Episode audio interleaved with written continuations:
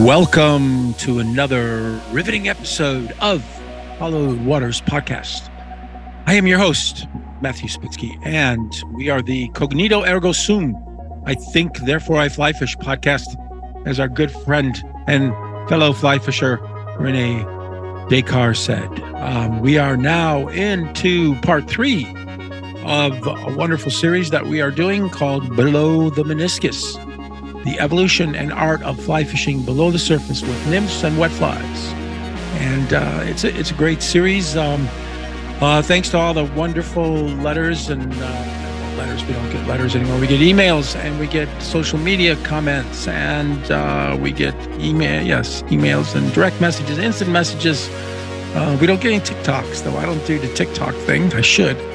Uh, Lewandowski uh, dances on TikTok, which is kind of weird. He needs to be scoring goals for Barcelona, not dancing on TikTok. But anyways, all you TikTokers there, we might be coming to TikTok as our drone flies around the galaxy looking for wonderful places and exotic places to trout, salmon, and steelhead fish in all these great new era of destinations that our good friend Ernie Schwiebert was so pioneering in, in in bringing us these places, and Lee Wolf and all these other great visionaries that were flying, and unfortunately some met their deaths that way. And uh, but anyways, that's what we're doing. Our drone is still going strong after a thousand days. We haven't gotten shot down yet because we don't wave any Chinese flags. And um, that is our gig. So all you trout bomb troubadours, you hatch matching, code cracking, bug craze crusaders, you dirty nymphing ninja warriors, the nymphing ninja warriors, this one is for you because we have a very, very special program. Um, today we are coming to you from Norfolk, Norfolk, England. And uh, we have a very distinguished guest that uh, I am so proud that we finally got to come on this podcast. And no one better than this gentleman to talk about the subject matter uh, that uh, we are going to talk about today, which is the origins of traditional nymphing. And then we are going to get into Euro nymphing. And then we're going to, you know, talk about bobber nymphing. Oh, excuse me, indicator nymphing and uh, other things of that nature. Uh, but anyways, um, our condolences out to the people of Israel that have suffered Uh, in this latest craziness that is going on in the world. Um, and uh, to all the people that have afflictions and are going through illnesses and can't be on the stream, uh, we are prayers and blessings out to you. Um, and uh, hopefully you can uh, join us on this podcast.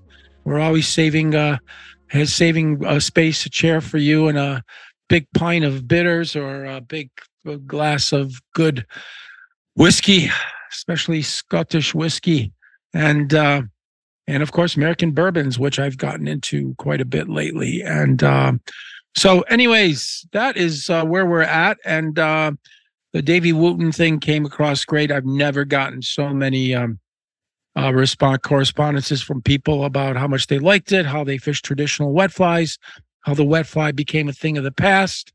Now you don't see many in people's boxes. Um, But so many people still love to fish wet flies and swing wet flies and fish them upstream and upstream and across and dead drifting and all kinds of things that we talked about and how the wet fly really transitioned. So uh, to listen to this one, I would highly suggest listening to the part one and part two that I did with Davy Wotton, uh, an Anglophile in uh, Arkansas. and uh, The Englishman in Arkansas. It's a new song by Sting, not an Englishman in New York, but an Englishman in Arkansas. So, Davey, out to you, buddy. Also out to our good, um, my sounding board gentleman, Joe Ceballos, the uh, president of the Catskill Fly Tires Guild. This guy is probably the most uh, astute historian on the planet Earth today about fly fishing history. This guy delves into everything. Uh, he's going to be the archive chair for the uh, Anglers Club of New York.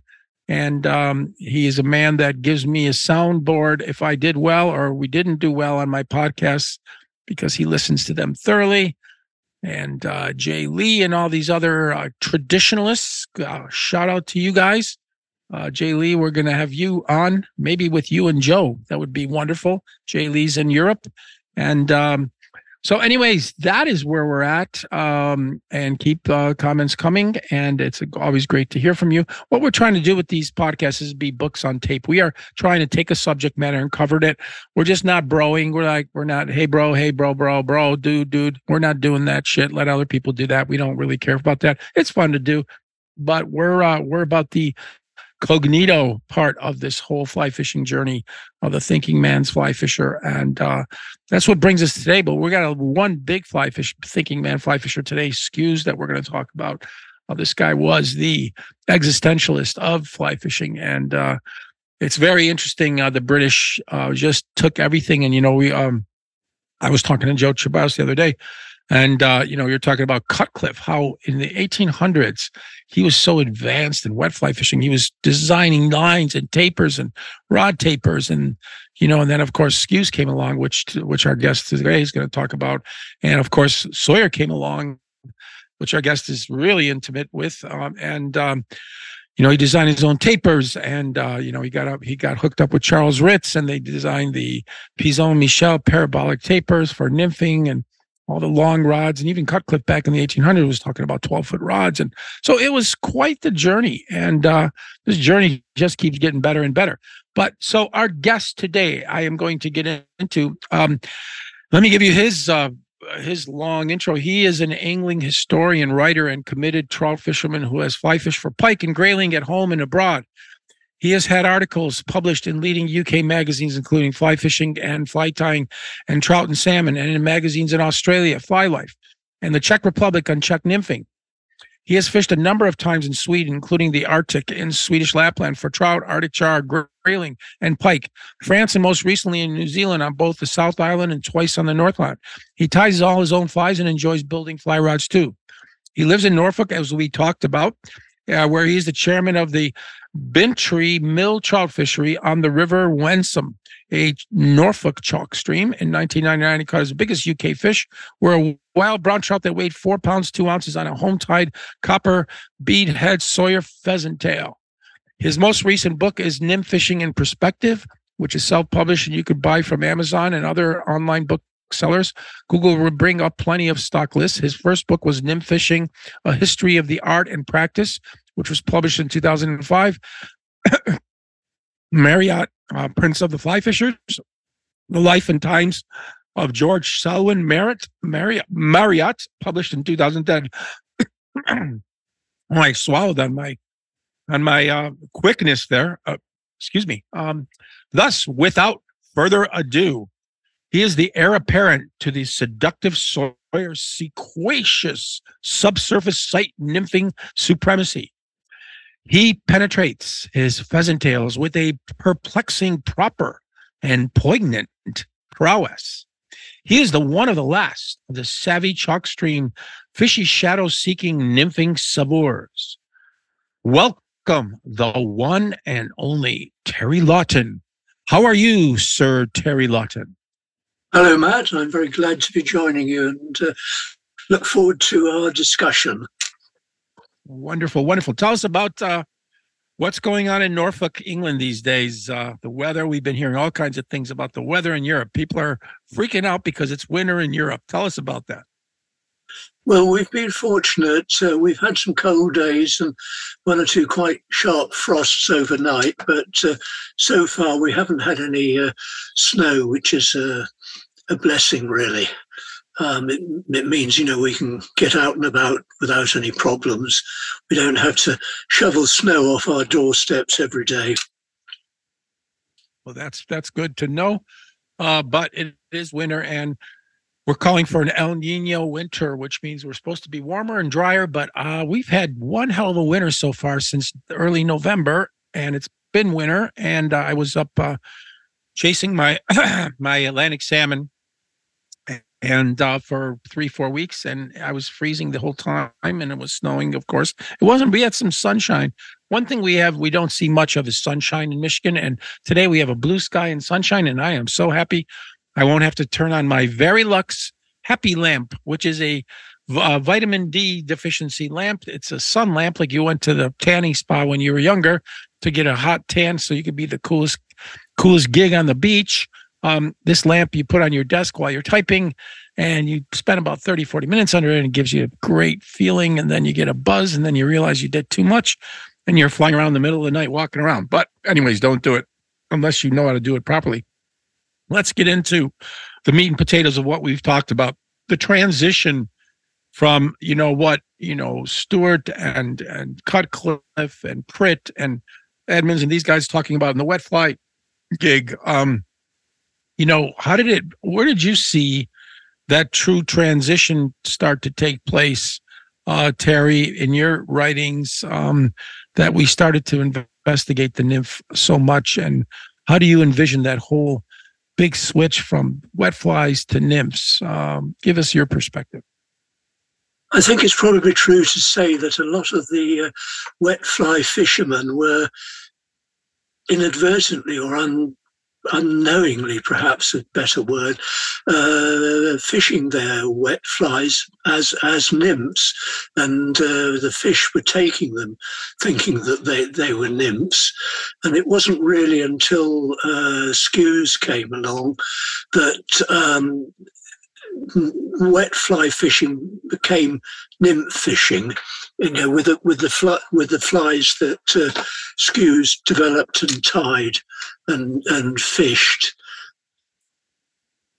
Um. So you know you've written a tremendous amount about nymphing.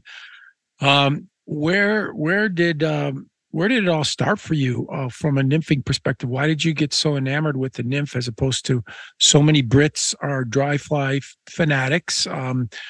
The River Test, you, when I fished the Test back in the eighties, when I was a young man, um, uh, you could still only fish the Test with dry flies. Nymphing was totally abhorred, even though I, when I went off on my carriers by my hotel, I, I threw a nymph at these fish and they went absolutely crazy. Um, but, you know, how did you get so, tell us a little bit about your background. Where did it start? Where did you get into it? Who are your mentors along the way? What, what, made Terry Lawton what he is today?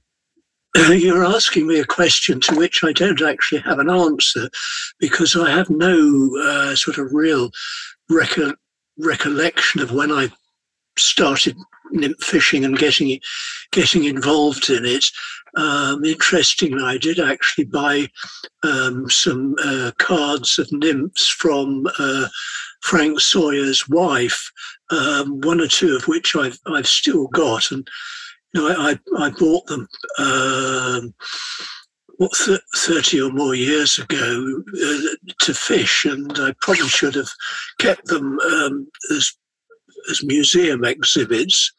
But uh, I have actually bought some more recently th- from a, a Swedish friend who knew of a fishing tackle shop in the south of Sweden that was closing down and had got some Sawyer nymphs in stock. So I was able to uh, replace the ones that I used. But um, as I say, I can't really give you a sort of precise date or reason. I mean, I think it was probably while I was fishing, you know, I, was, I hope I was observant and looking to see what was going on and seeing that fish were not always taking the flies on the surface, but you could see the the, the, the rise forms of, of of nymphing fish, and so I, I gradually decided that uh, that that was the way to uh, catch a lot of fish. Um, you know, fishing nymphs upstream, and uh, presenting nice, juicy meals to hungry fish. Yeah. Um, what were you a chalk stream person? Does it, that were you? See, what I think, what I really fancy a lot, interesting, um, is that you're a lot of the observations that Sawyer and um, Skues made um, were were really specific to chalk streams because um, you know, the North Country is a little different. It's rockier. The streams are more babbling brooks and little. little rivulets and and moving quickly and fast through the through the gradients. Um, you don't have that much time to observe trout, but on the on the chalk streams, uh, they were the laboratory, and it couldn't have been better, um, better laboratory to bring about um, the observations that were made on nymphing, uh, because the water's crystal clear, as you know, in a chalk stream. It is it is you could see the trout behave in one spot. They don't move around a lot because the currents are less. Um, so that's the nature of how nymphing really started. And then you go to the Euro nymphing or Czech nymphing or Polish nymphing or E U nymphing, whatever you want to call it. And that whole technique, you don't really see a lot of observe observations of fish taking flies. You're just fishing out of feel, and you're fishing out of tightness and tight line nymphing. Uh, because they were born on the Carpathian Alps, uh, the Carpathian mountain streams. Um, and they eventually got into competitive fishing. Uh, but originally, they were meant to catch fish and catch a lot of fish to bring home to the table um, before comp fishing started. And then fishing became into the table, turned into inches and and quantities. And um, so... Uh, on your uh, streams, the the the Wensum is uh, is that sort of a chalk stream where you have a good observation? Is that what fueled a lot of your observation? It it, it is a chalk stream, but uh, when you look at it, it is slightly different in character from the uh, better known chalk streams in Hampshire. You know, the Test and the Itchen and uh, so on.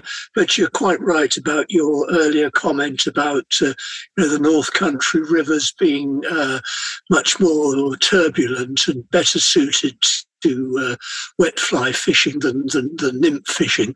But you know, as you say, the great thing about uh, chalk streams is the uh, supreme clarity. You know, we've referred to uh, the water being gin clear, and uh, the, the clarity of the water meant that Skues and uh, Sawyer and uh, Oliver Kite uh, were able to see the, the fish to which they were casting without the need for wearing Polaroid glasses, which we probably all wear today. And uh, the, the flows were a little bit steadier as well, which which which helped and made life, I think, uh, quite a lot easier. Where, um, you know, I'm going to just sum up what Sawyer said in Nymphs and the Trout. Uh, what the traditional nymph fishing is, you know, he said, uh, quote, Sawyer, nymph fishing, if you are to be successful, is indeed a matter of being careful. It is not just the business of throwing a nymph at all likely places and hoping the fish will take it. You turn yourself into a hunter, and with all the keenness of a stalker after a stag, figure wits and your eyesight against the facilities and faculties of the wild fish who are on the feed and continually on the lookout for nymphs moving in the water below. So early on when he wrote Nymphs and the Trout, this was sort of a direct schism to what we do today in the Euro game, where we cast about and cover every inch of water uh, thoroughly. And we, we pragmatically, with our Euro setup, we are going to find that feeding lane where those trout are. And if you find that feeding lane, you'll find, usually find several nice trout in that feeding lane. So it's like panning for gold. But here he says, You don't, you turn yourself into a hunter and a keen stalker. Um, and it's not just the business of throwing a nymph at all likely places. So early on, there was that big distinction between just throwing a bobber out there with an indicator with flies and hoping something's underneath it. Here you were a hunter. So um, would you say, Terry, that um, that is where, that is how you would define traditional nymphing um, from the Euro nymphing? How's your impersonation? Go ahead. Very much so, because uh, Euro nymphing and its forebears and so on is all developed by competition fishermen for catching as many fish as they, they can in the shortest possible time. Whereas Sawyer in particular and, and uh, Oliver Kite as well, they they both uh, wanted to fish two fish that they could see were taking nymphs in very much the same way as the uh, traditional dry fly man likes to fish two fish that he can he can see rising.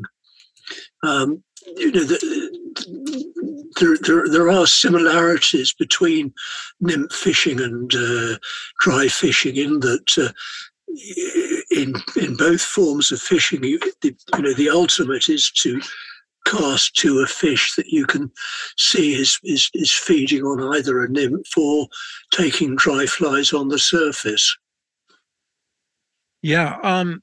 So this, you know, we, we always look at nymphing as ninety percent of the food, constantly bombarded. You know, the fish is bombarded by edible objects. How does he sift out? How does how does the fish know? Yes, there are, you know, in autopsies of stomachs, uh, you find twigs, you find rocks, you find pebbles, you find, they're not always that perfect. Um, and I think there's times when they get sloppy and stupid and, um, you know, things of that nature. and, um, you know, the bone marrow scoop, you know, the, um, you know, the things that we did, um, devised the first stomach pump, you know. So when you look at uh, G E M. Skues, and we're going to talk a lot about him and we're going to talk a lot about Sawyer, uh, you know, he was really into finding out precisely. This was the naturalist that we talked about that Ronalds came along with. Um, that sort of changed that whole wet fly to nymph thing. And it was the naturalist that came about that we started poking around more and not just relying on the flies tied in the tree tice by Juliana. And that was the way things were going to be. And then, you know, and then we got into, you know, Marriott and Halford. You're going to talk about them. Um, but that bone marrow scoop, that naturalist, um, you know, and I'm going to just take a quote from uh, Skues in Minor Tactics for Chalk Stream Trout. Uh, he says, in the succeeding eleven years, I have made other attempts to represent nymphs. I was hampered by the need to carry out hateful and messy autopsies to ascertain on what might trout were feeding. Until towards the end of it, I was struck with the idea of using a marrow scoop to extract the contents of a trout's stomach in a single operation. I was amazed to see what a huge portion of these contents were nymphs and how few were the winged flies. So, uh, you know, he immediately justifies his whole uh, treatise that, of his treatise is, um, you know, it was he he was already poking to that ninety percent of the trout food bombarded by edible objects. Did you ever use stomach pumps or a marrow scoop or or how do the Brits do it? I know, you know, you kill your brace of fish on certain fisheries. Uh, how is the whole mentality turning into today? Is catch and release becoming more prominent? Um, I remember when I was in England, there was a one guy that started catch and release, and he was sort of scounded. He was absconded, or I don't know the word in English, Polish. I know the word, um, but um, he was. It was on the River Piddle, I think it was called, and he started a catch and release fishery, and then eventually Orvis started buying up water and making it like on their, their beat on the touch, on the Itchen, catch and release water. How did you see that transition from catch and release to killing your brace, which you kill your two fish, and then you're off to the pub for your pint of bitters? Uh, you know, what? Where is it today? How is how are the Brits evolved in that whole catch and release, kill your bra- brace thing? And how did you do the stomach pump, or did you do autopsies? What did you do? For those of you who are listening to this uh, podcast and are wondering what a marrow scoop is, back in the sort of Victorian days, the latter years of the nineteenth century, I would suggest, people used a marrow scoop to extract the marrow from sort of large uh, beef bones and uh, similar. And uh, as as Matt has said, uh, Skues took one and used that to extract the contents of a fish's stomach. Um, how many fishermen today go to that extent of, of, of examining the contents of the fish's stomach? I'm not certain, but probably not as many as ought ought to. And I think if if more did take the time and uh, trouble to have a look what the fish have eaten, they would actually be quite surprised at what they found, as I think uh, Skues was when he did his uh, first autopsies with a, with a marrow scoop. Um, I mean, one one way of finding out what trout feed on and what nymphs look like and the different shapes, sizes and uh, colours is to do some uh, kick sampling of the the riverbed with a with a, a fine mesh net and kick the river sample and catch catch what you disturb in the net, and then put it on the bank and have a, have a look. And I think uh, you know, the first time people see actual live living nymphs, they're really quite surprised and they're quite impressed with what they can see. Yeah. Um, so um, I think this is an important topic that we don't talk enough about, um, is that we don't spend enough. We, we, I'm going to use uh, being a ghillie myself for the last thirty years. Um, I do seem ancient at that point, but uh, I am. And, um, you know, the thing is, we we we get caught up in our little, uh, we work in our little bubbles. We work in our little paradigms, and we don't go out of the boxes very much. And um, we we have a set of flies. We're going to fish this river. I'm going to fish my river that is the tailwater, the Muskegon. I know these flies work at certain times a year. And we, we, we, uh, this is a very big Caddis River that I'm on, otherwise known as Sedges, where you are. Um, and I want to go back to this catch and release topic, which we didn't, we didn't fully uh, explore. But um, so I know that my river has a predominant lots of hydropsyche caddis, and I fish a lot of, you know, hydropsyches during the summertime. You know, the, the, the, The uh, ovipositing females dries, and the pupa, stillborn pupa, in the film pupa, emerging pupa, descend, ascending female egg layers. I fish all of that based on the work that Carl Richards did with nymphs, and the time I got to fish with him and Dick Popes, who wrote a book on the Caddis Handbook. Uh, these were affluent, these were very knowledgeable nymph guys based on the whole LaFontaine Richards Uh, you know, school that they laid down. Um, but then I talked to a biologist friend who fishes for steelhead, and he and he catches trout, and he keeps the rainbows. He loves to eat them because they're delicious, he says. And um, he says they're always full of green caddis larvae, which here they would be cumatopsyche larvae. And I never use green caddis larvae. I never use...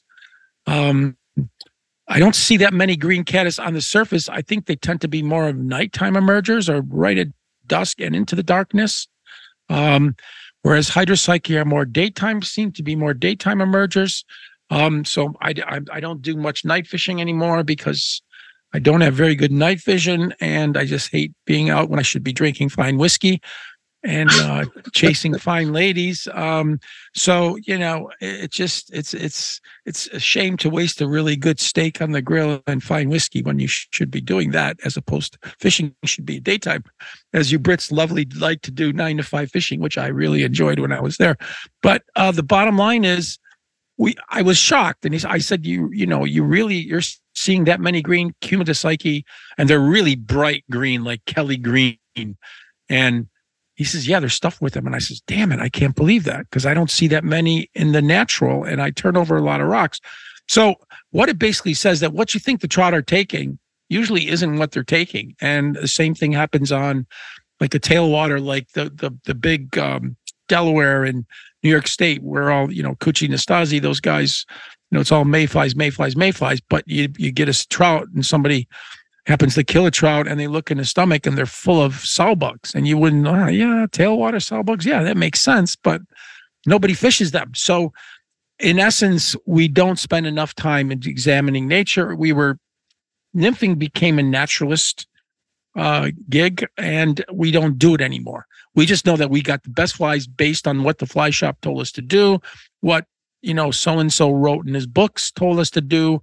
But then we go to our stream and we find out the trout are taking completely something different, and we're not investigating it. So if you get anything out of this podcast, we brought up the bum scoop marrow and become a naturalist and get involved in that whole thing. But back to what I was originally saying, catch and release. How is that going in England? Where does it stand? What is the gig? Is it different in the in the in Hampshire and in, in the chalk streams? Is it different based on who owns the stream?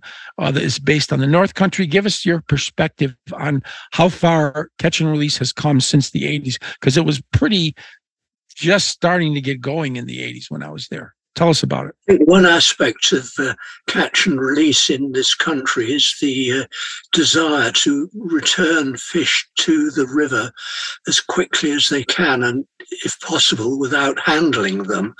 Um, you know, if you can get your fish in the net and unhook it and let it recover and then let it swim off without having to handle it, that's the that must be the ultimate. And of course that means that uh, you, you're not going to have a fish there which you can uh, use a stomach pump or a, a marrow spoon to see what it's eaten. And uh, I guess it's probably best for the the fishes inside that you're not sticking a sticking a pipe or or something into its stomach. Yeah. So again, where where it is, you know, how many streams are catch and release now? What, would you say it's fifty percent of England, or would you say it's it's common practice now, or as you say it's? I mean, I I have no idea where it's at. You you should have some idea. I think it's getting ever more popular um, be- because. You know, we've all sort of followed the Lee Wolf doctrine of a, you know, handsome fish is, is too good to be caught just for once. And uh, a surprising number of uh, people that I know who fish don't actually like eating trout, so they don't want to uh, even take one home for the table. Right, right. Um, what is the status of wild trout in England? Here in the States, um, We are we have a big push to preserve indigenous trout, like, you know, East Coast brook trout and, and you know, the big uh, naturalist movement um, that is going on to restore grayling in Michigan, to protect, you know, golden trout, Apache trout, uh, different subspecies, little micro species of trout in certain areas in the West, in Arizona, New Mexico. Um, Giza trout, uh, Giza trout, I think, is one. Um, Uh, you know, things of that nature. If I pronounce them wrong, uh, please send me an uh, email, because I know I'll get an email if I pronounce something wrong or I say something stupid, which I do quite a bit. That is my natural character, to say stupid things. Um, so you could you could you could hang me in an email. I'm cool with that. Um, but that's all right. Um, so, you know, is the indigenous movement really, like, I'm sure you have brook trout in some streams there, and the and the naturalists are saying, um, or, or how would you say, the indigenous, I, I'm going to call them indigenous, are probably saying we have to eradicate the brook trout because they're infringing on wild brown trout we've territory. Got, we've got brown trout in this country, and of course, uh, brown trout eggs in the uh, nineteenth century were, were shipped off to uh, um, Australia and uh, other, what were everywhere. You Brits, you Brits took your brown yeah. trout everywhere. Yeah.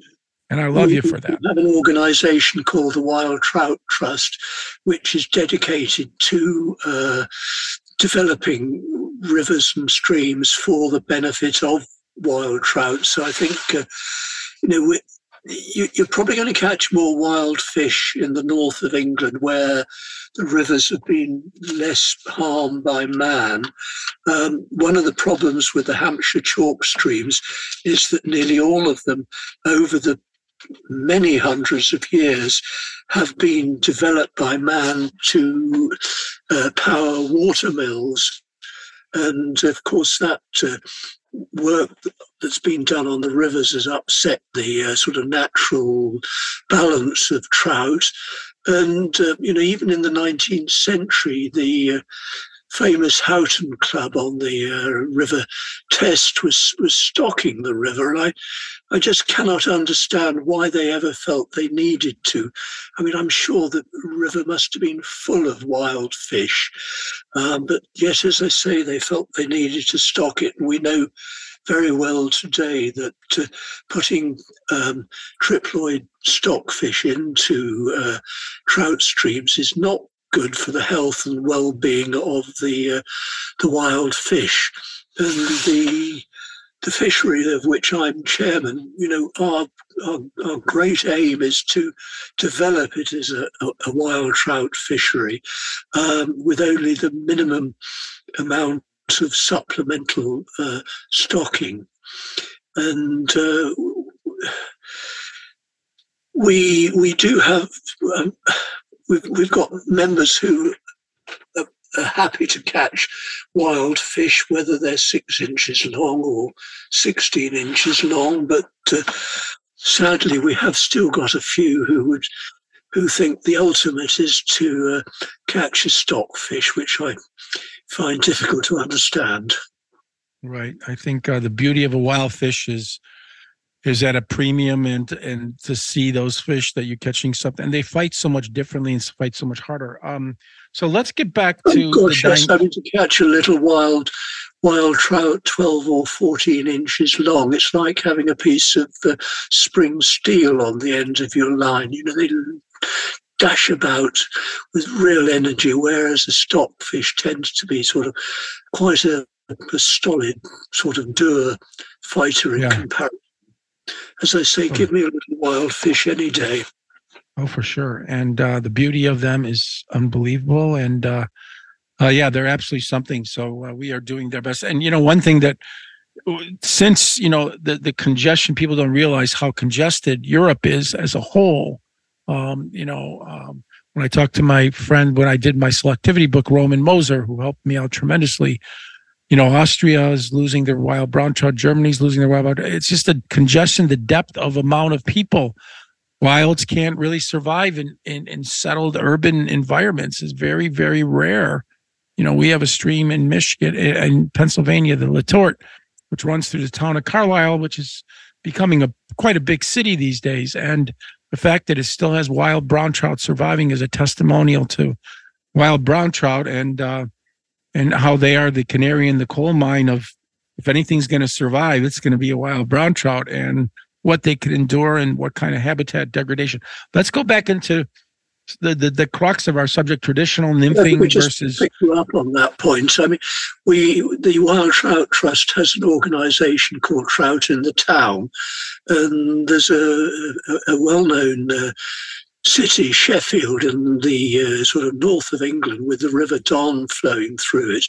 And right. in the nineteenth century and early twentieth century, it was a great industrial place for knife making in, in the main. Uh, but work has been done on the uh, river there over the last uh, several years, and people fish for trout in the middle of the town and uh, catch nice fish. So, you know, all is not lost if a if a trout stream does flow through a, an industrial centre or a previous industrial centre. Yeah, and that's the cool thing um, that I liked about England is uh, when I was in when I was in Stockbridge, the brown trout sitting right underneath the street gutters and through the carriers that ran through the town. Uh, people were walking around feeding monsters, feeding feeding. these monsters bread and and uh, parts of their sandwiches, and uh, it was quite an interesting to see the brown trout living under people's windows as the stream went by the house. And uh, yeah, it was it was quite interesting. And you know, that revival's going on. It's going on all throughout the world. Um, I know in Edinburgh, uh, in Scotland, they had a stream that came through the town, and they're starting to catch wild brown trout. So the trout in the city is is working, and it's. Just takes time, and it needs to. Uh, you need to find out what the, the the the dividing factor. What are the discriminating factors? What are the points, the factors that uh, make the trout stream survive, and the ones that are degrading it. And usually it comes down to one or two critical things. And if you could solve those, you end up uh, having a wild fishery in the downtown of your in, in downtown of your little city. Let's get back to your perspective on nymphing. Um, so in my essence, in my breaking this whole Below the Meniscus series down, we're talking about You're you're representing traditional nymphing in this old Skues, Skues, Sawyer-esque thing. Uh, then there's traditional nymphing, there's Euro nymphing, there's indicator nymphing. How would you, in, in your writings, how did you break apart everything, and how do you see the the differing, the discriminating factors that breaks down each of these things? If somebody says that's the kind of nymphing that they do, what is your terms for these, this subject? Perhaps not answering your question directly. I was quite encouraged to read recently one uh, competition, uh, fly fishermen saying that there is actually a place in competition fishing for traditional upstream nymphing. You know, they've, they've, they've realized that uh, as old-fashioned as the technique might appear, it does still work and uh, catch fish. I mean, I suppose uh, a, a lot of my sort of fishing career has been based on uh, reading books, you know, by uh, Skues, Sawyer, Oliver Kite, and uh, so on. And uh, you know, I, I felt that that was a sort of the, the, the proper way to fish nymphs. Whereas, as I said earlier, you know, the, all the, the various forms that, of continental nymphing, you know, Czech nymphing, Polish nymphing, et cetera, et cetera, were, were, were developed with the one aim of, of catching as many fish as possible. And to me, that is a complete antithesis of of what fly fishing is, is all about. I mean, you know, fly fishing is p- pitting your, your, your wits against a fish and ideally finding a a feeding fish and casting your fly to it in, so it approaches the fish in a position where the fish is expecting to uh, see an item of food, and if it likes what it's what it sees, it it will take it. And I think, picking up an earlier comment about when you're examining the stomach contents of fish, you know, you find all sorts of odds and ends, including cigarette ends. I think that demonstrates if a, if a fish sees something that it identifies as food in in a place where it's expecting to see some uh, a food item, it will probably go for it. Yeah. Um. So, do you think, going back to what I said, um, did you think that there was a big schism between the traditional nymphing and the Euro nymphing? How do you How do you see the two evolving today? Do, do you think a Euro nympher is ever going to go back to traditional nymphing? How do you how do you see it happening in in U K? I suppose in in, in some respects, uh, traditional nymphing is not developing in the same way that uh, Euro nymphing is. But you know, we've got Uh, a much, much bigger range of uh, nymphal patterns to to choose from. Uh, we've got better leaders and uh, tippet materials, which are making nymph fishing easier. You know, fine, fine tippets sink quickly, so you can perhaps fish slightly less heavily weighted fish and, and know that they're going to sink quickly to the uh, required depth.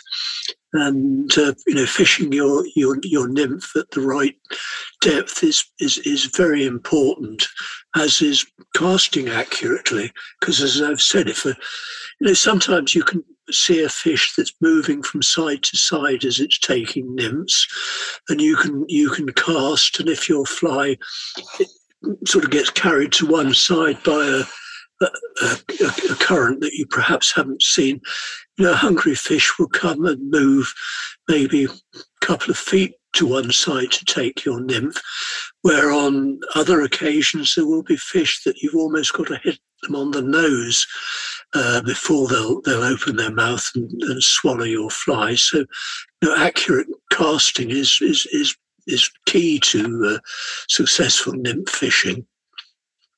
Yeah. And um, we're going to get into some of the comments and thoughts of, you know, Sawyer's and Skues uh, on that subject. Well, uh, you know, the dynamics we discussed in the wet fly swing was a fixed line broadside sweep to trigger impulse to take the fly is usually in that broadside as it's sweeping down and across. That trigger that happened, uh, probably that first trigger that happened was in Macedonia when the Romans were watching the locals fix have a fixed piece of twine or or horsehair gut on on a long branch and sapling, and they made the red fly and they cast it in the fast-flowing rivers of Macedonia, and that's broadside sweep went by the trout. The trout was triggered into taking it, grabbing something that's moving away from it. The physics and dynamics of nymphing is a dead drift, more in a traditional sense, casting upstream and upstream and across and upstream and down and watching the trout move to the left or right. Um, so, you know, and wet fly, before there was mucilin and all the things that made a fly floating or the feathers that were built together to make it float, fly sunk. So the dangle with burners and her long rods on the River Vare, and you know the dangled flies, the sunken fly was the way to fish. So vision of the fly, degree and need for accuracy and imitation or not. Where do we go with the whole thing of um uh, color? And we're going to get into color because I think a color is a big part. You see what differentiates one fly from the other is color. And this fly's blue, this one's green, this one's red, this one's orange, this one has this material. We mess around with colors and, and textures so much, which leads us to color and tone and what people have said. Um, and, you know, vision of trout. Vision of trout on a chalk stream must be so much better because there's no turbidity to the water, uh, the viscosity. They could see everything at a slow pace. Whereas in a mountain stream, they seem to have to grab it and take it. And we know that in human nature and in animal world, uh, animals that have the best visions are the most perceptive hunters, like eagles or owls or anything like that. And we know that vision can be enhanced. Uh, I know myself that I, I have not been wearing glasses for the last five years when I'm typing at the computer and doing anything. And for, prior to that, I was glued to my glasses. I'm going to say eight years now, I'm not wearing, six years, I'm not wearing glasses. And my vision is just as sharp when I was wearing glasses. And that seems bizarre, but I think I've trained my eye to work better. And one thing that I, I realized in my selectivity book when I was talking about a little mountain stream in the Catoctin Mountains, Big Hunting Creek, there were wild brown trout in that stream, and that water was moving at a high clip. The gradient was fierce. I mean, you were literally rappelling up a side of a mountain to fish a creek that was cascading from one pool to another pool. And I talked about their vision, that brown trout must have really good supervision, or any brook trout or rainbow trout or whatever, in a cascading stream to see something and intercept it. And they have to be so much more quicker, which, going back to nymphing in a chalk stream, Spring Creek, um, Sawyer talks about a lazy eye, and a trout has a lazy eye, and some brown, big brown trout moves slowly to take the fly, and they and they take it in, and everything's slow motion. So the chalk stream must make lazy brown trout, whereas on a mountain cascading North Country stream or the mountain streams on the East Coast here, the trout are much quicker to grab the fly. How do you, how do you, uh, in your experience, sum up Um, trout vision, and how do you uh how do you put it, where where was your revelations on anything about trout vision? Um because I, I know Skues and everybody had their own theories. How do you view it, Terry? Well, you, you, you're absolutely right about uh, North Country fish and any any fish in uh, fast flowing turbulent water. They've got to make up their minds quickly, and if they get if they if they see something that they want to eat, they've got to go and grab it before it disappears. Whereas chalk stream fish can be much more leisurely, and uh, it's, it's it's rather the same as when you're when you're fishing for chalk stream trout, uh, they they won't always take your nymph upstream from them. You know, some fish will turn around and follow it downstream and then then take it. Um, you know, they think, gosh, I think I might have let an item of food go by. I better get after it and, and grab it. Yeah. Um, so, and how? Of, go ahead. No, I was going to say how trout fish's vision has developed and so on. I don't really know enough about it to be able to give you a sensible answer. Yeah, and I think no one really does. I think we just come up with ideas on, on it, and we try to put our ideas, our theories into uh, what we observe, and that's the beauty of what we do as fly fishers. We do a lot of theoretical stuff, and we do a lot of observation, where other people, deer fishermen, just throw the damn thing out and sort of, but deer fishing is becoming a high thing now. Bass fishermen are becoming very scientific. So all you bass masters out there, Uh, you're getting just as scientific as us crazed fly fishermen are. Um, but, you know, I, I put a I wrote a comment in my selectivity quote, and we're and I'm going to be interesting to hear what you say in your books. And we're going to talk about your books. But I said in one thing, when I think I was talking about these catoctin fish, I was saying, so it is my opinion, uh, a trout eventually perfects and enhances its vision over time, even though the freestone trout is perceived as dumb and opportunistic. Which is the comment? Uh, here's a here's my you know quote about dumb and opportunistic, which most people perceive that a mountain fish is, has to grab it, so he'll take anything. So let's go fish for a bunch of brook trout, which is the complete opposite. Because I believe, and going back to my quote, I believe a freestone trout vision is superior to a gentle flowing spring creek and tailwater trout. I realize that I am making a bold statement here that I will, of course, be of much controversy, controversy. as they say in your country. Uh, I, I put that straight. Uh, however, in the grand scheme of selectivity to optic enhancements, freestone trout have a much tougher road to survival and predation, hence greater chance for error and mistakes that can be costly. Since the spring creek or tailwater trout have a relatively relaxed environment uh, to inspect its food and prey, it's the great luxury of being selective. Thus may be, in fact, the lazy, especially a very large spring creek trout that Frank Sawyer mentioned, which were easy to catch on the River Avon in English in England, due to the optic laziness of its vision, may be habituated to certain food forms it trusts so easily, like scuds, sawbugs, sculpins, et cetera. Plus, it often lives in dark seclusion where light is void. I have seen the darnest unnatural scud and sawbug patterns fool very selective spring creek trout. Downright embarrassing, I might add, for these aristocratic, aristocratic, cratic, fussy feeders. If the imitation was close enough, they ate it, and that's what Sawyer observed a lot. Um, and depth, you know, one thing about depth, and, and most of our nymphing trout are in depth, and depth translates into three hundred sixty degree vision for trout in a lot of respects. So it's sort of a three-dimensional way they could see the bottom, the top, sort of the sides, shape, segmentation, colors are all important, whereas the dry fly is distorted. And you look at the sur- surface and what Marinero had in his Felix the Tank, uh, you know, you see a you see a through refraction, you don't see much of it. You just probably see the body sunken through the meniscus, and you see the hackles. But down there, that fish could see everything about a nymph. And you know, is color what dis- differentiates everything is color, how we perceive color. And now we know color is perceived differently by trout with U V light, and we've, you know, there's so many good books have been written about what a fish sees with its cones and rods, et cetera.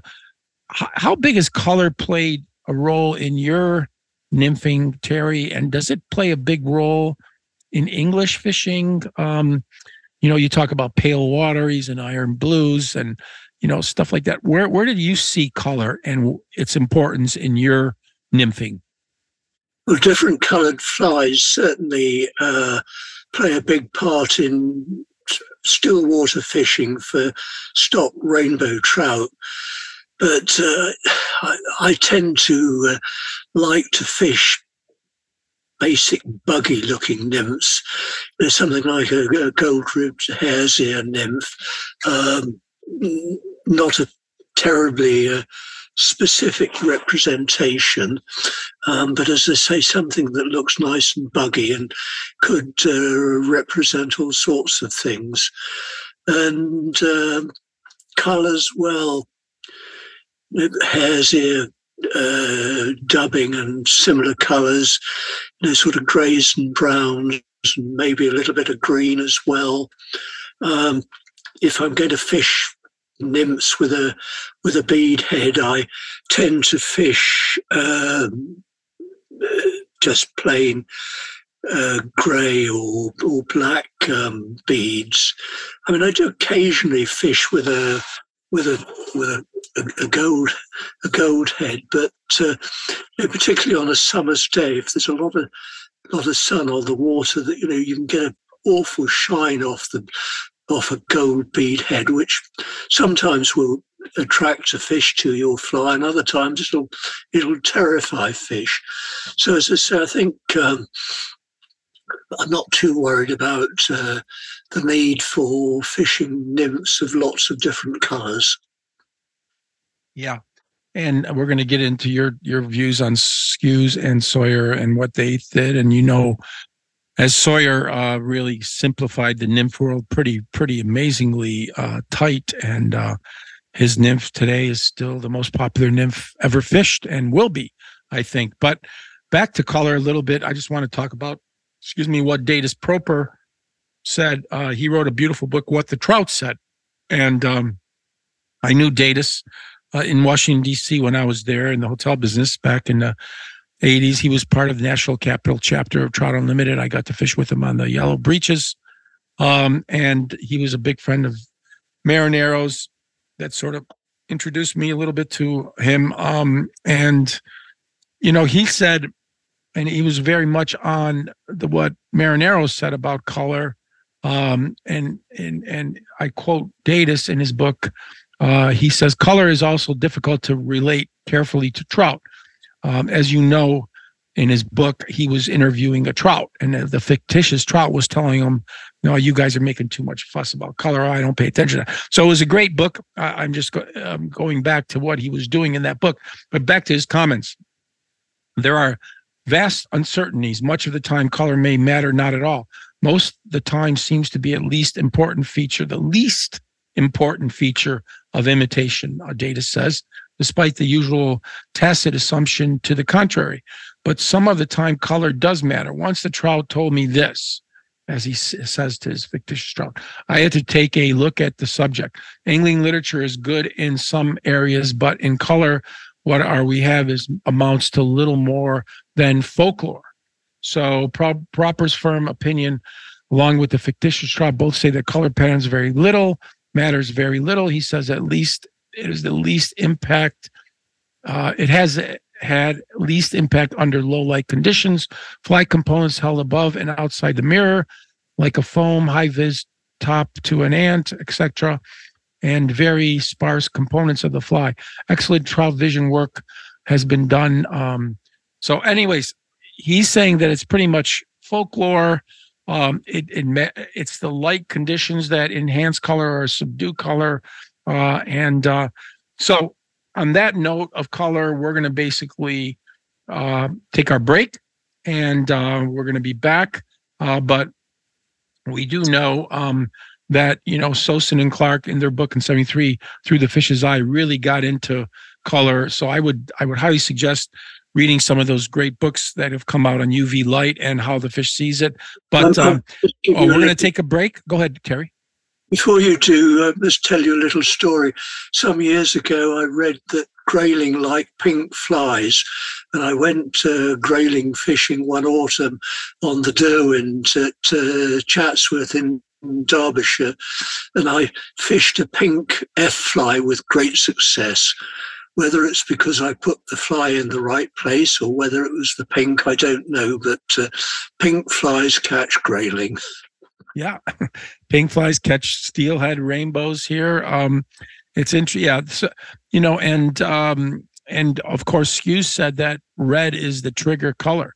So if you look at all the flies tied in the U K today for still waters, uh, et cetera, et cetera, they all have a red tag to them. So red red, red, pink, pink for Graylink. So, yeah. Anyways, we are going to take a break. We are with Terry Lawton discussing traditional nymphing and the evolution of nymphing uh, from the U K. And uh, we are going to take a break, and we will be right back.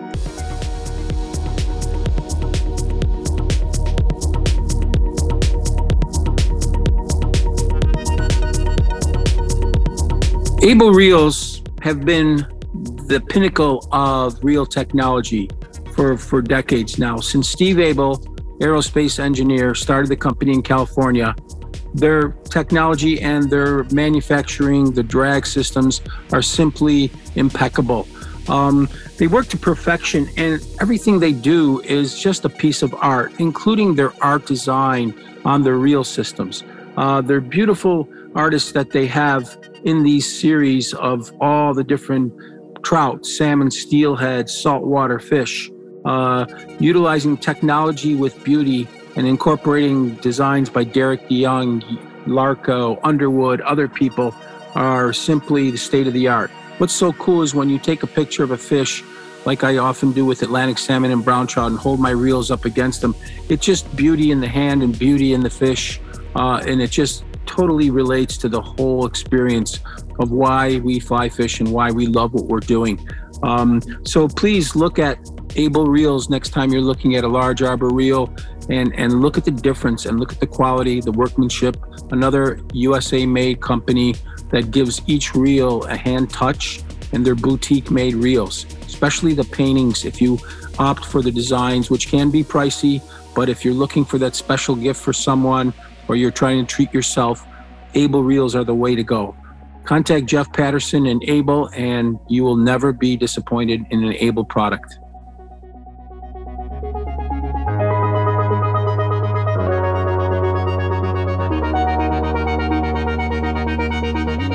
I've had an emotional attachment to Orvis since I was a little boy growing up in the Niagara frontier with my paper route, and with my hard-earned money, I saved up my money to buy one of the first Orvis graphite rods that came out. To this day and over the decades, I still collect their Orvis graphite rods, like the Trico, the Spring Creek, the Far and Fine, the Beaver, and I still fish them. I was an Orvis pro for twenty years in my guiding career that I still guide today. And during that time, they asked me to write a book for Orvis called The Orvis Pocket Guide to Great Lakes Salmon and Steelhead. It's an amazing rod, the new Helios, and when they first sent me the blanks for the Helios, I asked them, where are they going with this rod and what do you want to do with it? And they basically said to build the finest graphite rod that is made, and they sure did. Today's Helios three, the D is the faster tip flex rod, and the F version is the more moderate rod, the mid flex. If you want the finest fly rod to be casted today, get the Helios three. I use it every day, and I will continue to use it.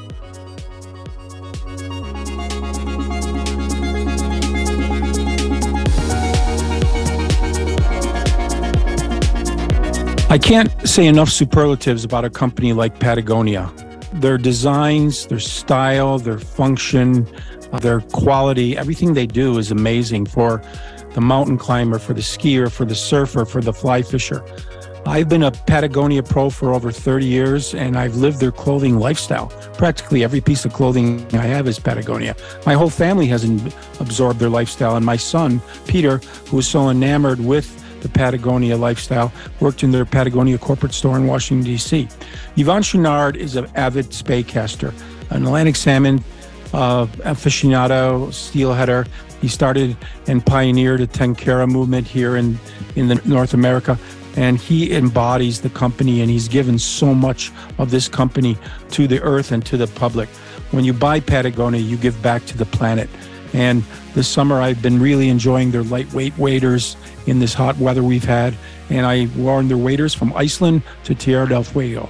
Please give back to the earth, buy Patagonia, and you will never, ever for- forget the quality of this product.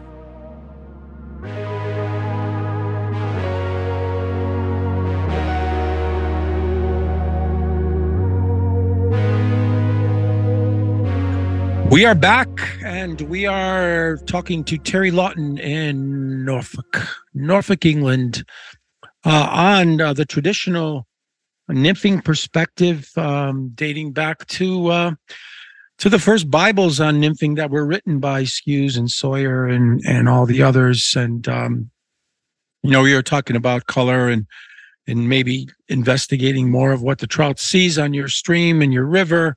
Uh, we don't do enough of that. Um, but you know, a lot of the the real godfather, the father, the the, the holy father of nymphing was. was uh, G E M Skues, and um, uh, Terry's going to talk a little bit about him. But, you know, in nineteen twenty-one, he produced an amazing book, uh, which is the Bible um, of nymphing, uh, The Way of the Trout with the Fly, and then, of course, his Minor Tactics for Chalk Stream Trout. Um, but, you know, it was for him, it was all about the head game. That it was about, you know, summing up the, the pursuit, the chase, you know, finding out, investigating what the trout was eating. And I think one of the greatest quotes that he did was um, was uh, here in this quote that I'm going to talk to you about. Um, he says, "Why is the, why does the trout take the natural fly? Undoubtedly, as the contents of his stomach prove, as food. Why does he take the artificial fly? In my opinion, in the vast majority of cases, because it supposes to be his food. On occasion, the motive may be curiosity, jealousy, pugnacity, or sheer excess of high spirits. But if I did not believe that the trout took the artificial um, fly not only as food, but as food of the kind of which he is feeding, the real interest of trout fishing would be gone, so far as I'm concerned. That is the reason why, for me, trout fishing on chalk streams transcends in interest any other kind of trout fishing. For on streams where the fly is comparatively scarce, trout are apt to take any kind of insect that may be on the on the menu and are not to be taken fiercely on patterns which do not represent the fly on the water. But chalk streams are rich in insect food. The duns come out um, in, in droves, and the fish show a discriminating determination to take only one pattern at a time, which coincides me, uh, convinces me that they mean to have nothing which does not satisfy them as being that on which they are feeding. Even on chalk streams, there are occasions when there are exceptions to the rule. But in my experience, stretching over thirty-five years, these occasions are few." So he was into the school of the exact naturalist. Um, and, you know, it was that finding that clue, cracking that code that made Skues that uh, incredible mind. Um, where, you know, in in your opinion, who was, wh- wh- how did you talk about Skues and and um, in in your book, Nymphishing in Perspective and all that? How holy was this man, G E M Skues, this solicitor? This could have been called a pure a purist in the fact that he separated from Halford. How how big is it? In England, how many is, is Skues considered the, the godfather, or how did that whole thing, is it perceived today? Give me your whole take on it. It's all your, the floor is yours, Sir uh, Sir Terry Lawton, on Skues. Uh, I think it's interesting that Skues uh, was a member of a syndicate on the uh, River Itchen in Hampshire, where the rule for the members of that syndicate was dry fly only. Skues was a solicitor in London, and uh, as such, I think he should have been only too aware of the syndicate's rules and how they should be interpreted. And when he started to fish what today we would call emergers, flies fished in the surface film, I believe that he was pushing the dry fly only rule to its limit. So when he went further and started to fish his flies below the surface, he was, in my opinion, guilty of breaking the rules.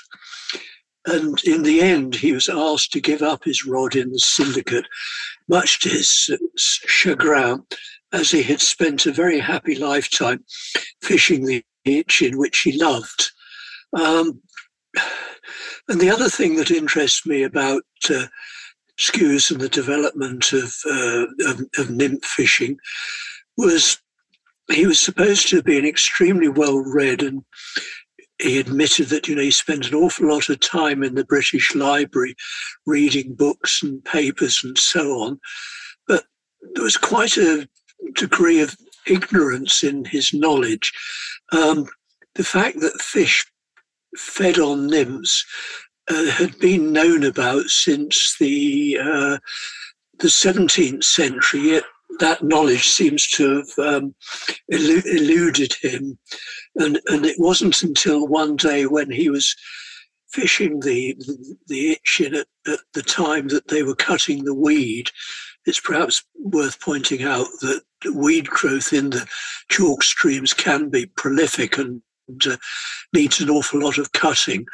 And there was a big raft of, of weed caught up against the bank, and uh, he, he could see a fish that was going round feeding on what we now know were, were nymphs uh, that were escaping from that uh, cut weed. Um, which is really where it all all started. But um, it, it, it, it, even from that beginning, it took him quite a long time to uh, fully appreciate what was what was going on. Yeah. Uh, do you do you think um, is he how, like in our country? What we have today, we have a lot of uh, you know, we have YouTube fishermen, we have people that want something bigger, better, faster, more now. Um, we we we tend not to spend too much time. I, I would say right now, if you asked nine out of ten fly fishermen today in, in the United States who G E M. Skues were, I would say they wouldn't have no idea. Um, if you ask them who Taylor Swift is, they would know right off the bat. Uh, if you ask them who uh, Mahomes is, uh, they would know right away. Um, you know, so... But fly fishing today is not about history. It's not about the process. Uh, and, you know, especially younger generations, they want bigger, fatter, faster, more. Now that's why they got into Euro nymphing. So some of the comments, comments on social media were, when we did the wet fly series, we got tons, tons. I've never thought that the wet fly would bring about so much interest in fishermen. Uh, and so many guys said, hey, I just love to take a team of wets and swing them, and it's the most relaxing way to fish, and it's an enjoyable way to fish. And uh, one gentleman, I think Mister Bayshore, um, uh, came in and said, um, I wish these kids these days, you know, kids under thirty-five uh, would would pick up some wet flies and learn the tradition. And and so it, it's there's a battle going on between knowing who G E M. Skues is and know who G E M. Skues is, and, and most people say, "Who gives a grip?" I know who you know. I know who the rock stars of today are that go to all the shows and the rock stars of today. But everything came from the past, and what, if anything, Hollow Waters is trying to do is educate people, uh, enlighten. I don't think educate uh, educate is one thing, but enlighten their journey. So to me and to Skues, Uh, he said his journey was enlightened, knowing that he's imitating a fly. His fly is imitating what the trout is perceiving to be food, and I'm going to crack that code. And if I don't use that right fly, I'm not going to catch that trout. And that's where the chase and the, and the, the allure uh, of what we do is, man, oh, that trout's really kicking my ass today on the surface. I, he's not, he's giving me the finger. He's refusing everything. You go to the Delaware, West Branch of the Delaware, you go to Henry's Fork, you go to the Missouri, uh, you're going to get some fish that kick your butt, and they're not taking what you're giving them, whether it's a nymph or a dry fly. Uh, and cracking that code for, for Skues, and it is for me, and it is probably for Terry also, I would assume, and you could you could clarify that if I'm wrong, but cracking that code is what this whole crazy mind, Cognito Ergo Sum, I Think, Therefore I Flyfish podcast is all about. And I'm sort of like singing my own Bible here, but it really is something that we don't pay enough attention to today. And so when these comments came in on the Wet Fly podcast, the, a, a lot of comments came in from thirty-somethings and twenty-somethings and uh, said, hey, see this bamboo rod, see this old uh, this old hardy reel. Uh, I fish wet flies all the time. So don't just judge all millennials and Gen Z, Gen X's as being, you know, bigger, better, faster, more now type people. There's a lot of traditional guys out there.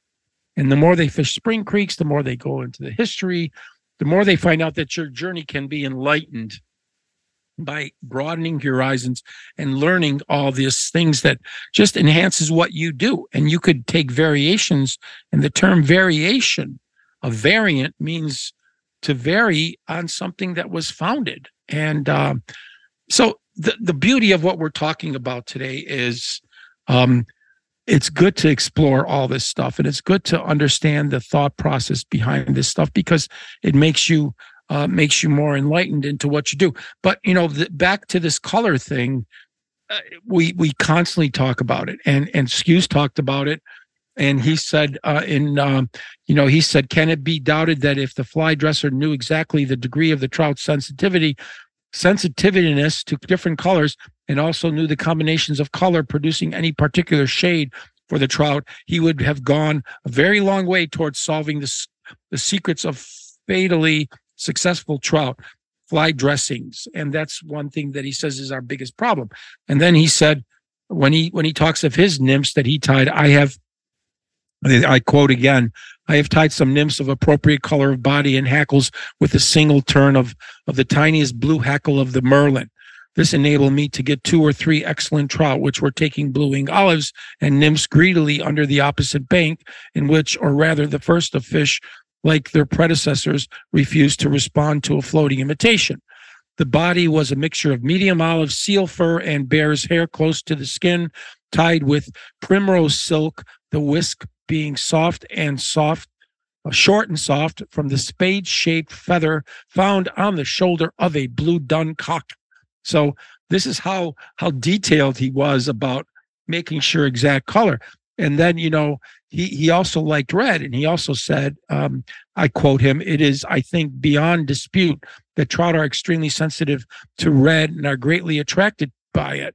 Witness the value of a red tag to a fly, living as so many do among surroundings of green weeds. So, you know, we talked about all the things, that the particulars of, of Skues and how in-depth he was into these little tiny observations. Um, and then we come across a guy like Sawyer. Um, and I'm going to have you give us your whole introduction to Frank Sawyer, um, but to a guy that took the complexity of, um, of what Skues did and simplified it, because he was a ghillie, and I'm a ghillie. And what you try to do as a ghillie is you try to simplify. You have to have bring order to your life, or you'd lose your mind.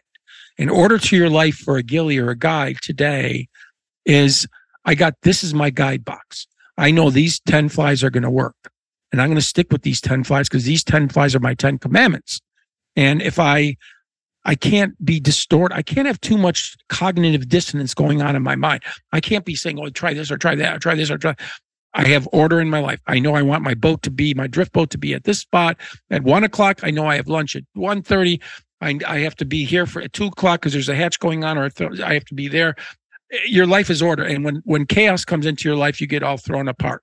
And that's the life of a guide. I have to get up at this time. I have to pack my lunches. I have to do this. And anything that distorts that order distorts your understanding of everything. And um, then you, that was sort of, Skues was bringing order by exactness and detail. And then a guy, a ghillie, who's pressed for time, um, comes along like Sawyer. And how do you see the difference between Skues and Sawyer uh, in your writings, in your books? How did you go about differentiating the two, Terry? Well, Skues was trying to uh, try and develop Uh, quite realistic imitation nymphs, you know, with the uh, hackle, head hackles to represent the legs and uh, uh, tails and so on. Whereas I think uh, Sawyer was looking for the sort of key characteristics of an of a nymph, which he wanted to uh, represent. And uh, for, for for Sawyer, the um, thorax was one of the uh, the key points, which is very noticeable on on his uh, pheasant tail nymph. And then, of course, you've got uh, Oliver Kite, who uh, fished the same river and at the same time as, uh, as, as Sawyer did, who found that he was catching fish on nymphs that were get, getting chewed up. I mean, I think we've all caught fish on well, well-worn, well-used flies over over the years, but he he took it to an extreme with his uh, so-called bear hook nymph, which was a A, a hook with a, a few turns of fine copper wire to uh, represent the thorax. And I think why he was successful with fishing with such a basic fly was that he had had confidence in it. He knew how and where to land the fly on the water. And as I say, he was confident that he would catch fish. Yeah, and so...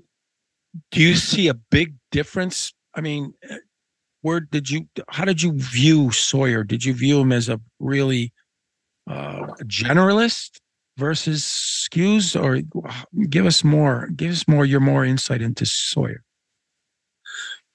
I mean, I, I think another point worth making is that there's a surprising number of uh, fly fishermen today who don't fish nymphs and uh, never tried because they think it's it's too hard.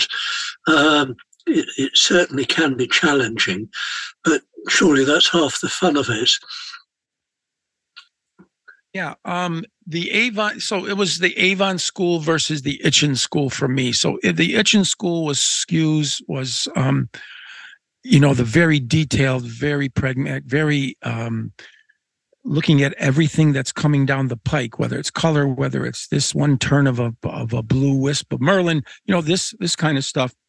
Uh, and then you get Sawyer, um, who was a ghillie.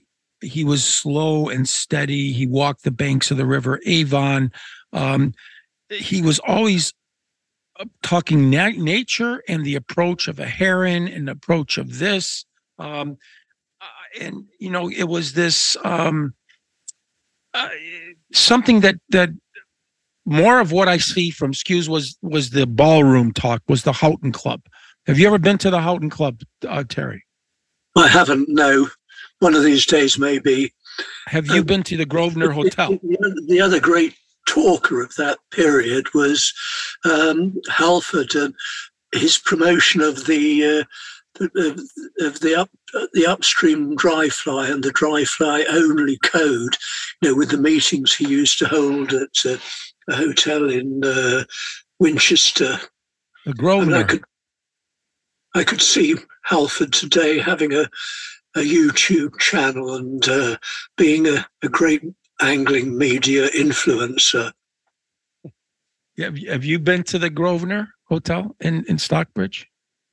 I've seen it, and, yeah. and I've seen all those monster trout swimming in the little gullies and things running along the uh, the, the high street that you mentioned earlier.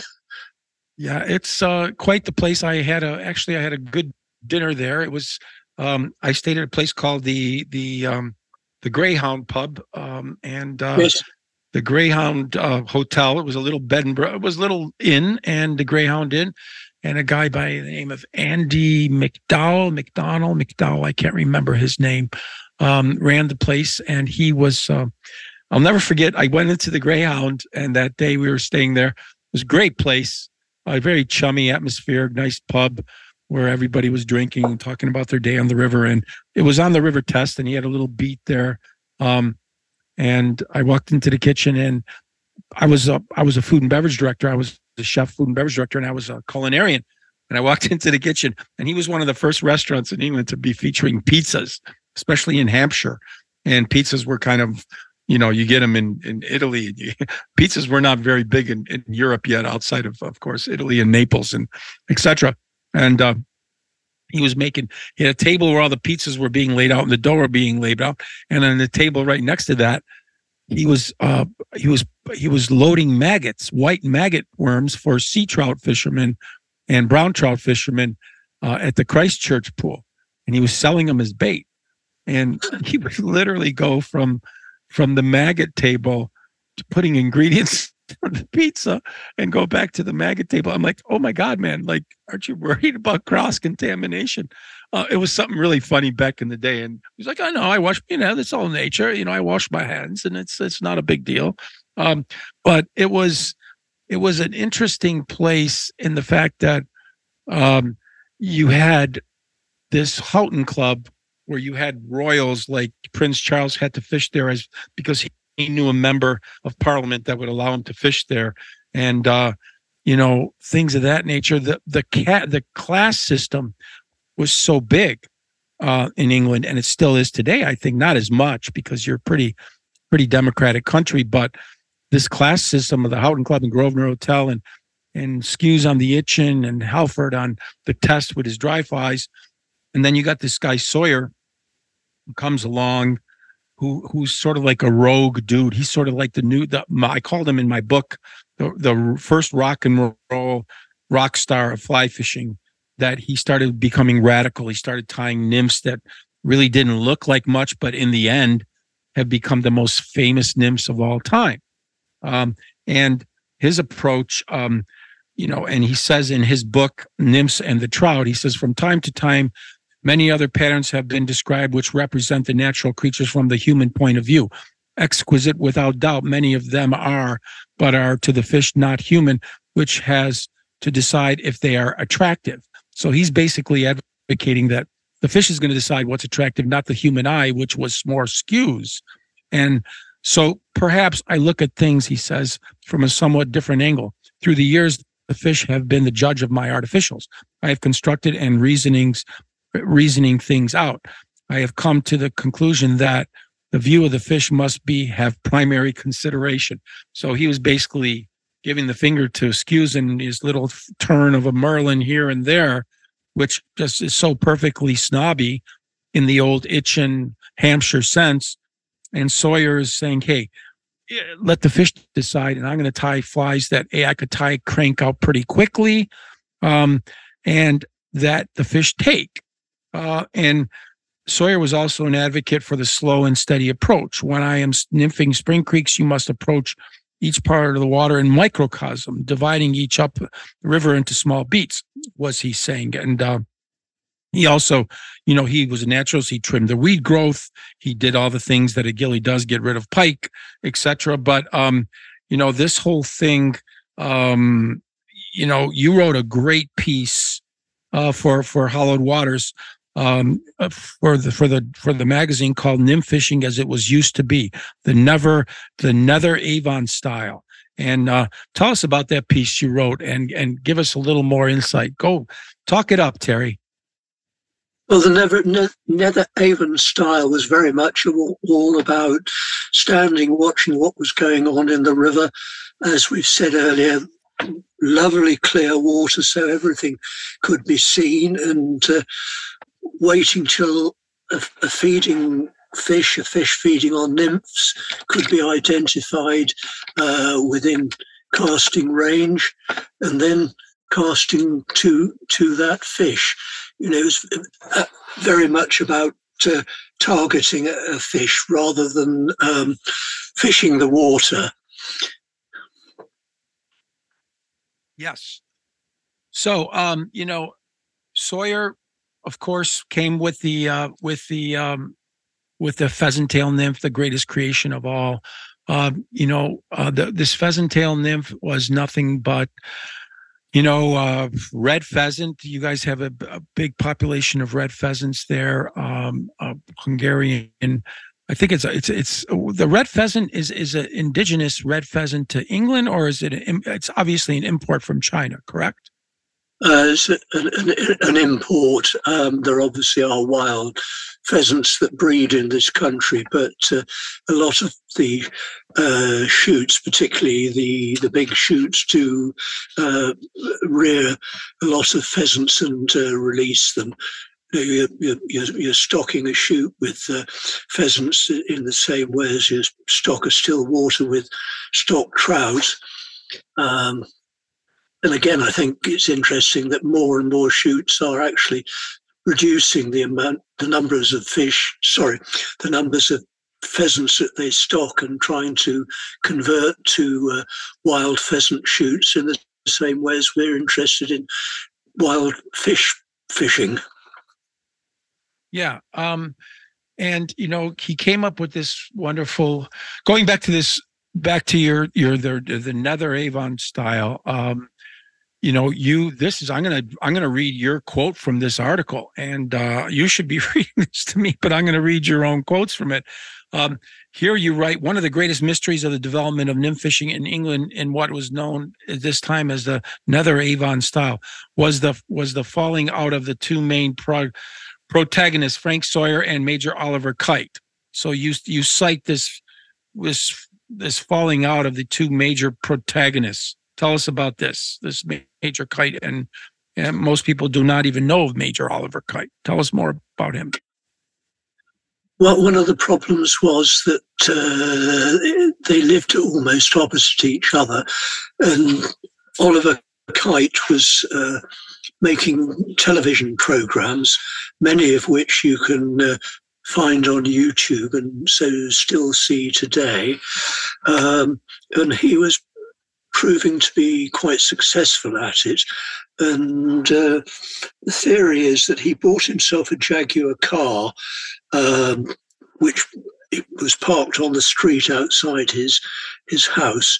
And Frank Sawyer and his wife could uh, see this car, and I think there was a certain uh, degree of jealousy there that, you know, Kite was making money out of his fishing, that uh, I think perhaps Sawyer felt that he he shouldn't, or or no, he Sawyer certainly wasn't, because he, he was employed as a river keeper by the uh, military angling club on the uh, the Avon. Um, it, was, it was unfortunate, I think, that they they did have have this uh, falling out, because for many years they they collaborated and worked together and were seemingly good friends. And And I think another aspect of it was that uh, Sawyer felt that uh, Kite had been uh, had befriended him to learn all that he could about nymph fishing, so he could write it in a, in a book and uh, profit from that. Yeah, and uh, you know, uh, you also talk about. Um You know, he's he his services, the Sir Dry Fly Fishing Associate, particular Brigadier General H E. Carey. Carey knew the Upper Avon for much of his life. Um, as I wrote in my new book, Nymph Fishing with Perspective, Carey was to be significant influence in Frank Sawyer's life, as it was, I'm, I'm quoting directly out of your book, um, Terry, uh, influence in Frank Sawyer's life, as it was he who introduced him to nymph fishing in nineteen twenty-eight. This is the date in the introduction of the second edition of Nymphs and Trout, Nymphs and the Trout by Sawyer, when he had just become the keeper of the Officers' Fishing Association. The general had been instrumental in having the rules of the association change to allow upstream nymph fishing. On this occasion, Carey was after grayling, but he was never a particularly successful nymph fisherman. Sawyer saw that grayling could be attracted to his nymphs when fished deep. Perhaps the penny never dropped for Carey, as Sawyer wrote. Once the penny drops, so to speak, nymph fishing becomes the most artistic way by which fish can be caught, or so I think. And for Sawyer, the utmost enjoyment of nymph fishing can be obtained in July and August, when chalk streams will be gin clear and the surface unruffled by winds. Ideally, the angler will cast to a sighted feeding fish and not cast at random, as would a dry fly purist who will cast only to a rising fish. So this relationship was really big. Um, and, you know, you also go on to say both Frank Sawyer and Oliver Kite practiced nymph fishing in what was known as this Never Avon style. But for Sawyer, the ultimate, and ultimate utmost enjoyment of nymph fishing can be attained in July. And Kite's catch records show that, you know, most of the fish during that time were, you know, on dry flies. So you had a bit of this falling out, the this bit of a schism on and on and on. And then you go into talking about the rod designs that Sawyer did, fished with, uh, you know, Howard Marshall wrote the ref- in Reflections on the River that Sawyer fished with an eight foot ten inch French rod, which was in his name inscribed on it. The rod has been designed by Charles Ritz, who presented it to him. Apparently it was a Pizone and Michelle. Uh, you know, all this relationships that had. Um, how did you see that relationship between Charles Ritz, the hotelier, and Sawyer uh, play out? What what was your take on that whole thing? It was a, a long-term relationship, and uh, you know, Sawyer often went to Paris for dinners of the uh, with uh, Charles Ritz and uh, the oh god, sorry about that. Uh, no worries. No worries. We always have buzzers and bells going off here. Are you there? Yeah, just as I say, it was a long-term relationship. Uh, two very, very different uh, men, and I think going back to uh, uh, Brigadier Carey's relationship with uh, Sawyer again, you got uh, Sawyer the. Uh, river keeper and Carrier, a high-ranking army officer, but uh, Carey treated Sawyer with respect, and uh, that was the basis of their friendship. I mean, Sawyer didn't like, you know, army officers who said, "Oh, come on, Sawyer, get us another cup of tea," and, and you know, sort of pulled rank on him. Yeah, and um, you know, you know. Th- A lot of things that Sawyer did was kind of radical, um, imparting nymph in, in all the, this is a great article, and we're going to publish, republish this article when we come out with the Trout Bum Chronicles, a book series that I'm working on right now, um, that, you know, the things he did just broke apart what was traditional and customary in the, in the chalk stream world. And, um, Of of the of the Houghton Club and the you know the River Itchen that Skues was on. You know, first of all, what Sawyer did um, was you know come up with his deadly and slow stalking of the River Avon's um, brown, and his various color pheasant tail nymphs and, and his long pison parabolic taper bamboo rods. He took what we're doing today. We're fishing longer and longer rods. He took uh, nymphing to a whole new level. Uh, he his his killer bugs and buzzers, along with his pheasant tails, made extremely selective trout look gullible and feed comfortably on these patterns. And there is that there is a saying that only some flies catch the fish, and a majority of the flies catch the fishermen. So this was sort of the Bible that uh, Sawyer uh, came uh, uh, into his whole uh, repertoire. And Sawyer trimmed and cultivated the weed growth, and as you mentioned. You know, we, you you watch the, the the nymphs, the blueing olive nymphs, the drunellas, the betas swimming out of the weeds, um, you know, things of that nature. And and Sawyer was, you know, very much um, into using just a series of small set of flies. Like we talked about a guide's liking of these are my top ten flies and I fish them. Um, Sawyer only fished five patterns of nymphs, but he tied a good number of experimental patterns that weren't successful.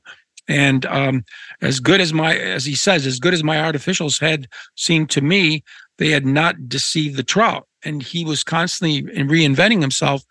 But in the end, it was always the pheasant tail nymph, the killer bug, um, those flies that he stood stood with. And if you look at the pheasant tail nymph, it, the silhouette is perfect. Um, But does it look like the modern flies that we tie today with all the legs and and everything being so exact and naturalistic?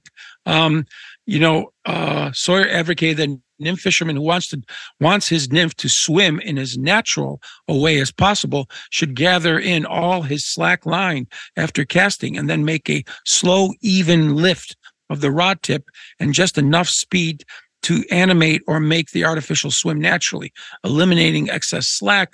Allows the angler to maintain good contact with the nymph. So these are basics, but uh, I remember when I did selectivity, you helped me out and you gave me some beautiful images of uh, the true original Sawyer's um, pheasant tail nymph. And then I think you had contact with, uh, I don't know if he's the grandson or the nephew, I think it was Nick Sawyer. Give us a little bit more about that and your interpretation of the pheasant tail nymph, Terry.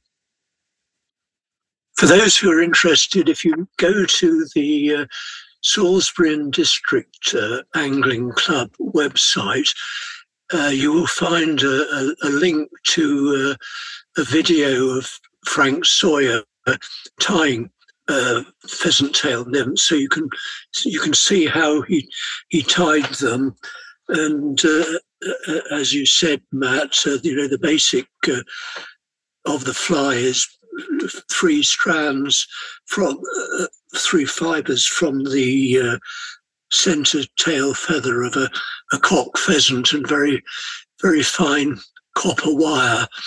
Um, I, I, I've never quite understood Sawyer describing the copper wire as as fine as a hair, because you know that's a hell of very very fine, and it was actually thicker than that. And but uh, you know that's all the all the fly is, and as you say, it's probably the world's most uh, famous nymph today, and. Uh, You know, the, the coloration and the shape of it uh, defines, you know, just what the, the hungry trout is looking for. Yeah. And um, so on this note, we are going to take a break, and uh, uh, we are going to be back. And when we come back, we're going to talk about sight nymphing and how we go about sight nymphing, a little more of the, the strategies in traditional sight nymphing, Uh, equipment choices, uh, more of the nitty gritty uh, that we talked about. But I, just to, just before we take the break, I'm, you know, th- this whole thing about the pheasant tail nymph.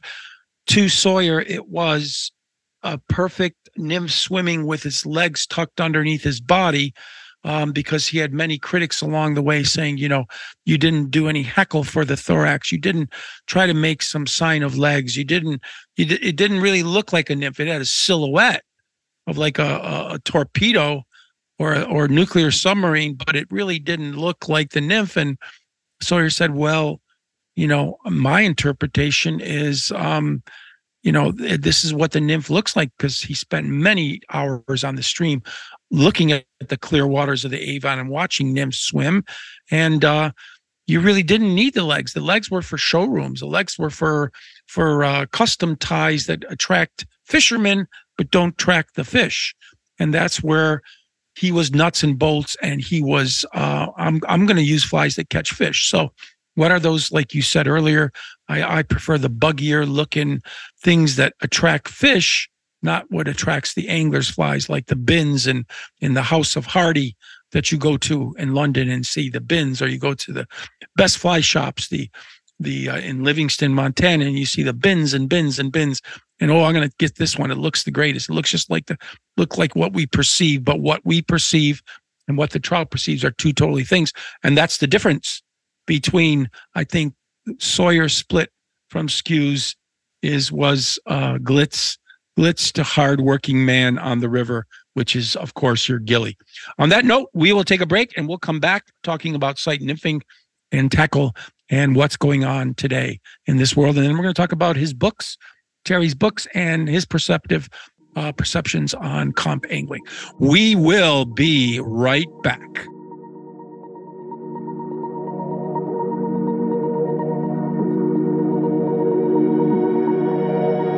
Books and lines have been around since Cro-Magnon man and Neanderthal man, when they were living in caves and in the Alps in Europe, trying to find out how to catch the brown trout that were in the rivers and the Atlantic salmon that were running up the hollowed waters of Europe's rivers.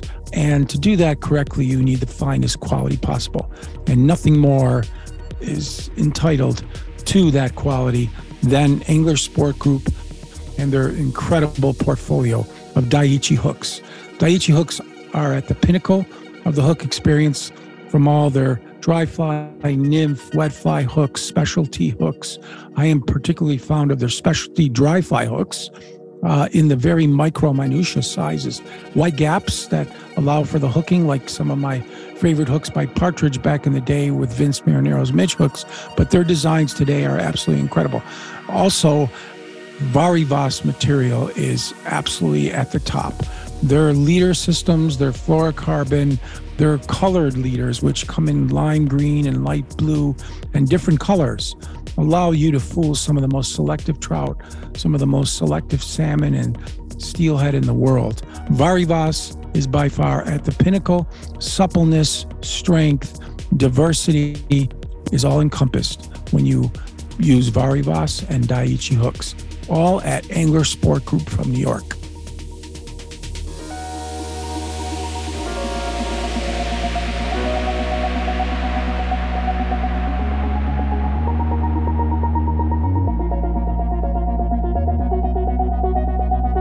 Books are the foundation of Hollowed Waters podcasts. We talk about them in reverence, all the great literature that our sport, our art form, our passion of Hollowed Waters and the sport of fly fishing has given us. It has its strong link to where all of this has come from. The books that we have featured are in bibliographies in the Hollowed Water podcast series and in the repertoire of the many guests that we've had ever since Hollowed Waters started, starting with iconic guests like Paul Weimer's books and Kelly Gallup's and Simon Gosworth and Rick Kustich and Topher Brown's Atlantic Salmon books and Al Cucci and Doctor Bachman, and the list goes on.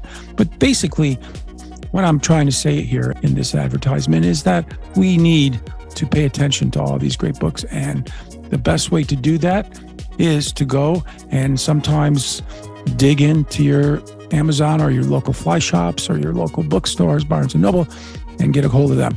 Um, also, some of the books and some of the experiences I've had with books has been truly the crux of my fly fishing career, like my selectivity, the theory and method of fly fishing for fussy trout, Atlantic salmon and steelhead, and also my latest book, The Brown Trout, Atlantic Salmon Nexus, which details the history and the lore, the tactics, the techniques for these wonderful fish that we love. We would love you to go and experience more, to log in to our website and see the bibliographies we have had and explore your joy of the many authors for the many decades and perhaps centuries that have given their knowledge and their wisdom and their craft and share them with you.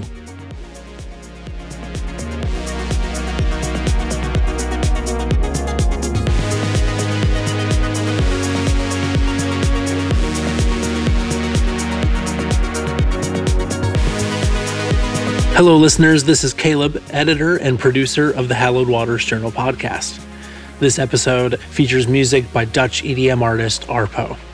You can find them on Instagram at Arpo Music, and find their music on all major streaming platforms. Our thanks to Arpo for the use of their song Floating and for their support of the Hallowed Waters Journal.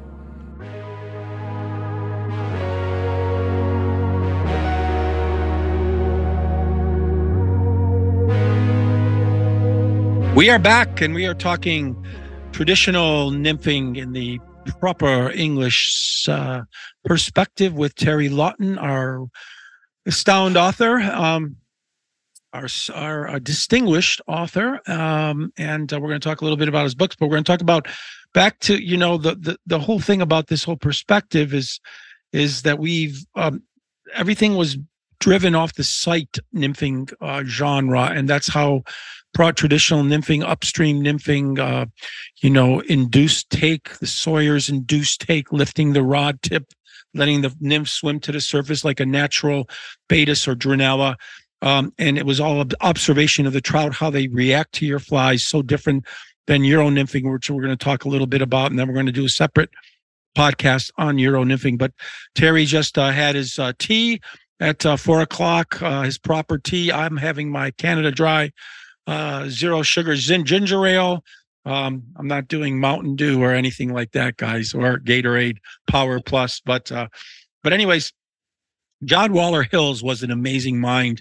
I've always loved his books. Uh, A Summer on the Test, one of the best I've ever read. Um, and he he just had such an incredible, he he he summed up all the percent. Have you been a big fan of John Waller-Hills, uh, Terry? Yes, and I do agree that uh, A Summer on the Test is a fantastic book, and I've often thought that it would make a wonderful uh, television series, you know, on nature and fly fishing and uh, so on. It would, I'd love somebody to turn it into a broadcast like that. Well, you, there's always time, Terry. So uh, you're still with us. Um, I, I bestow that project on you. How does that sound? I mean, I think the other thing that's interesting about uh, Hill is that, that he was what in this country is a fairly rare beast, and that's an angling uh, politician.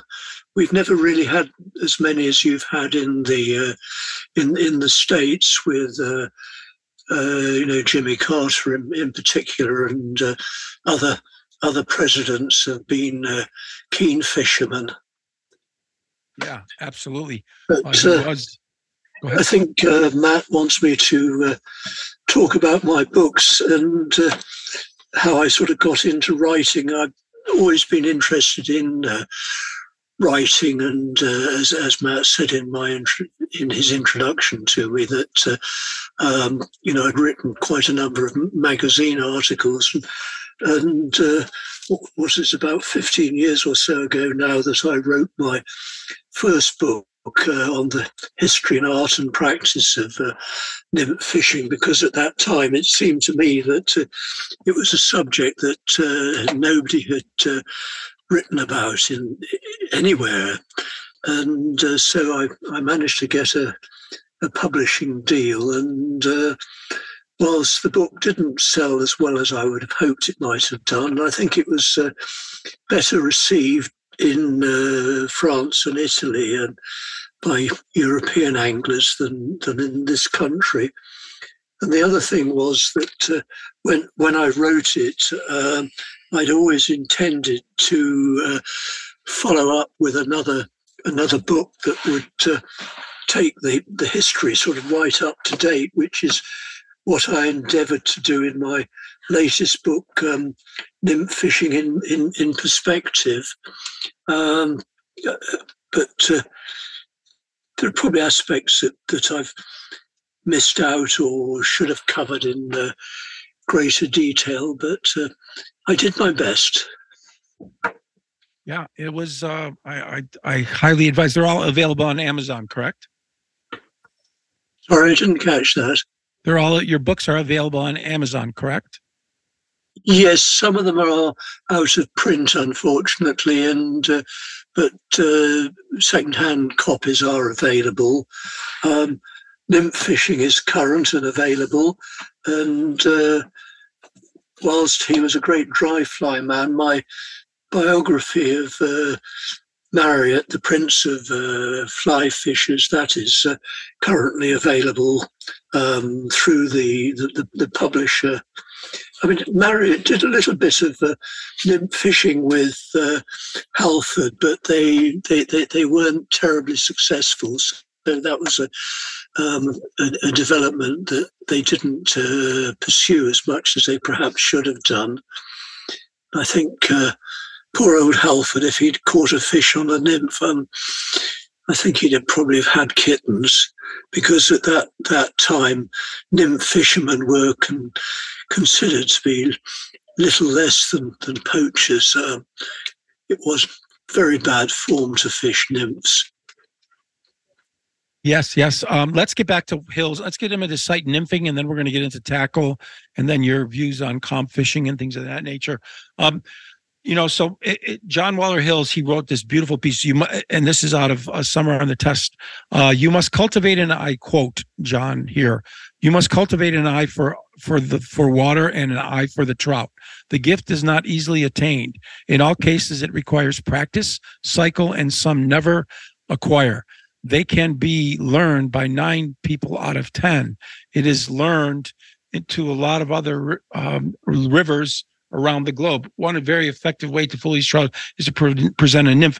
So uh, he gets into the, all these things about the quivers of the fish and watching watching the movement of the fish, and and and uh, he goes on. What seems easy is very hard. Looking looking at the water, not like we are casually examining it, but intently boring into it, determining to penetrate its hidden recesses.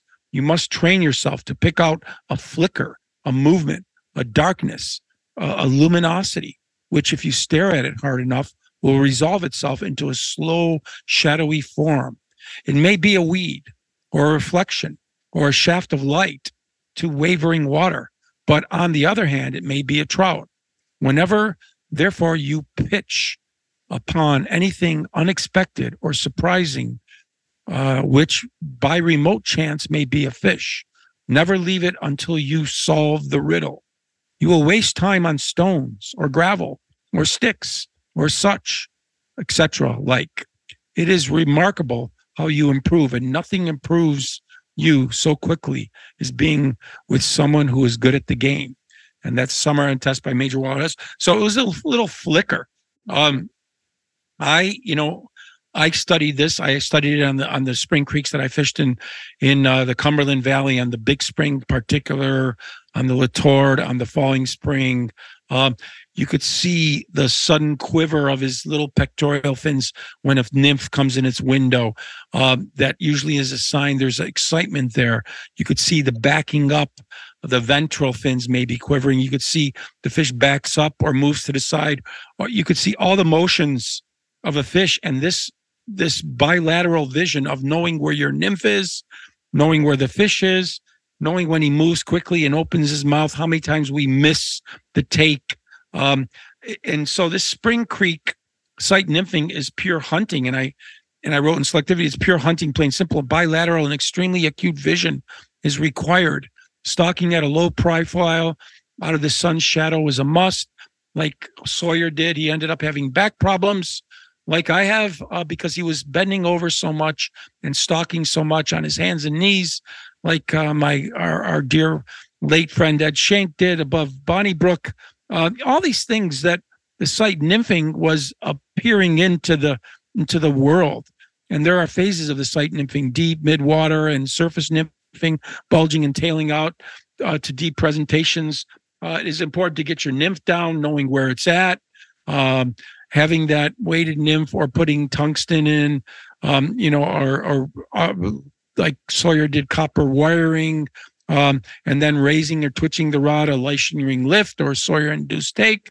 Um, there was a feeding lane of about six inches to a foot you had to get into. And um, an extremely selective nymphing trout won't move very far to its side, up, down, to the side to take a fly.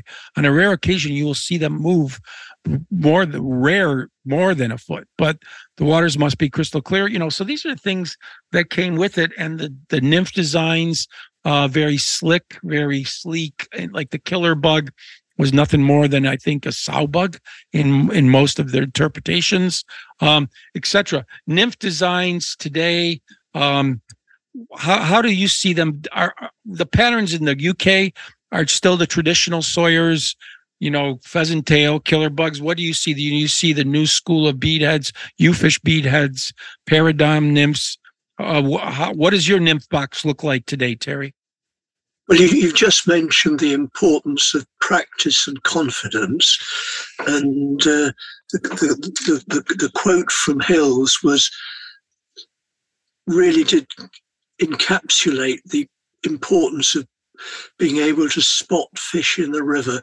I mean, a, a, a lot of fishermen that I meet don't see fish in the river, primarily because they look at the surface of the water. They don't look through into the into the river.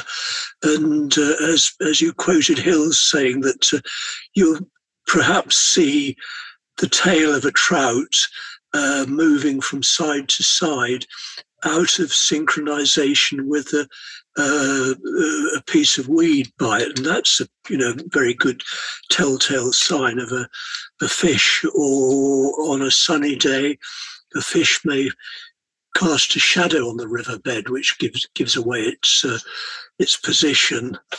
But uh, my my nymph box today is plenty of pheasant-tailed nymphs, um, some with bead heads and some without. Uh, I've also tied a number of grey goose nymphs. But as I said, you know, at the start, um, I'd probably end up using just sort of buggy ones. Um, I've got lots of flies that I've never fished, um, but I wouldn't want to be without them for those days when the old faithfuls don't work. Um, you know, you do get these days when you go through your fly box and uh, still still not catch anything. Um, I think uh, over, over the seasons I've started uh, fishing smaller flies than I I did some years ago when I perhaps tied flies on sort of size fourteen hooks. But today I'm more likely to fish a, a sixteen or an eighteen, and uh, I struggle to tie anything smaller than that. So I'm I'm happy those sizes work.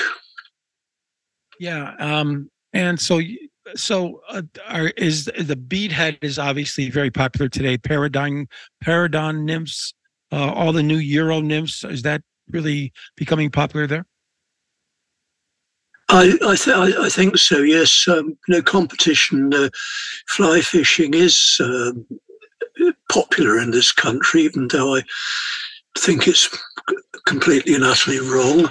Um, and, you, you know, we're greatly influenced by, uh, particularly today, Spanish anglers and uh, French anglers who tend to do well in uh, competitions.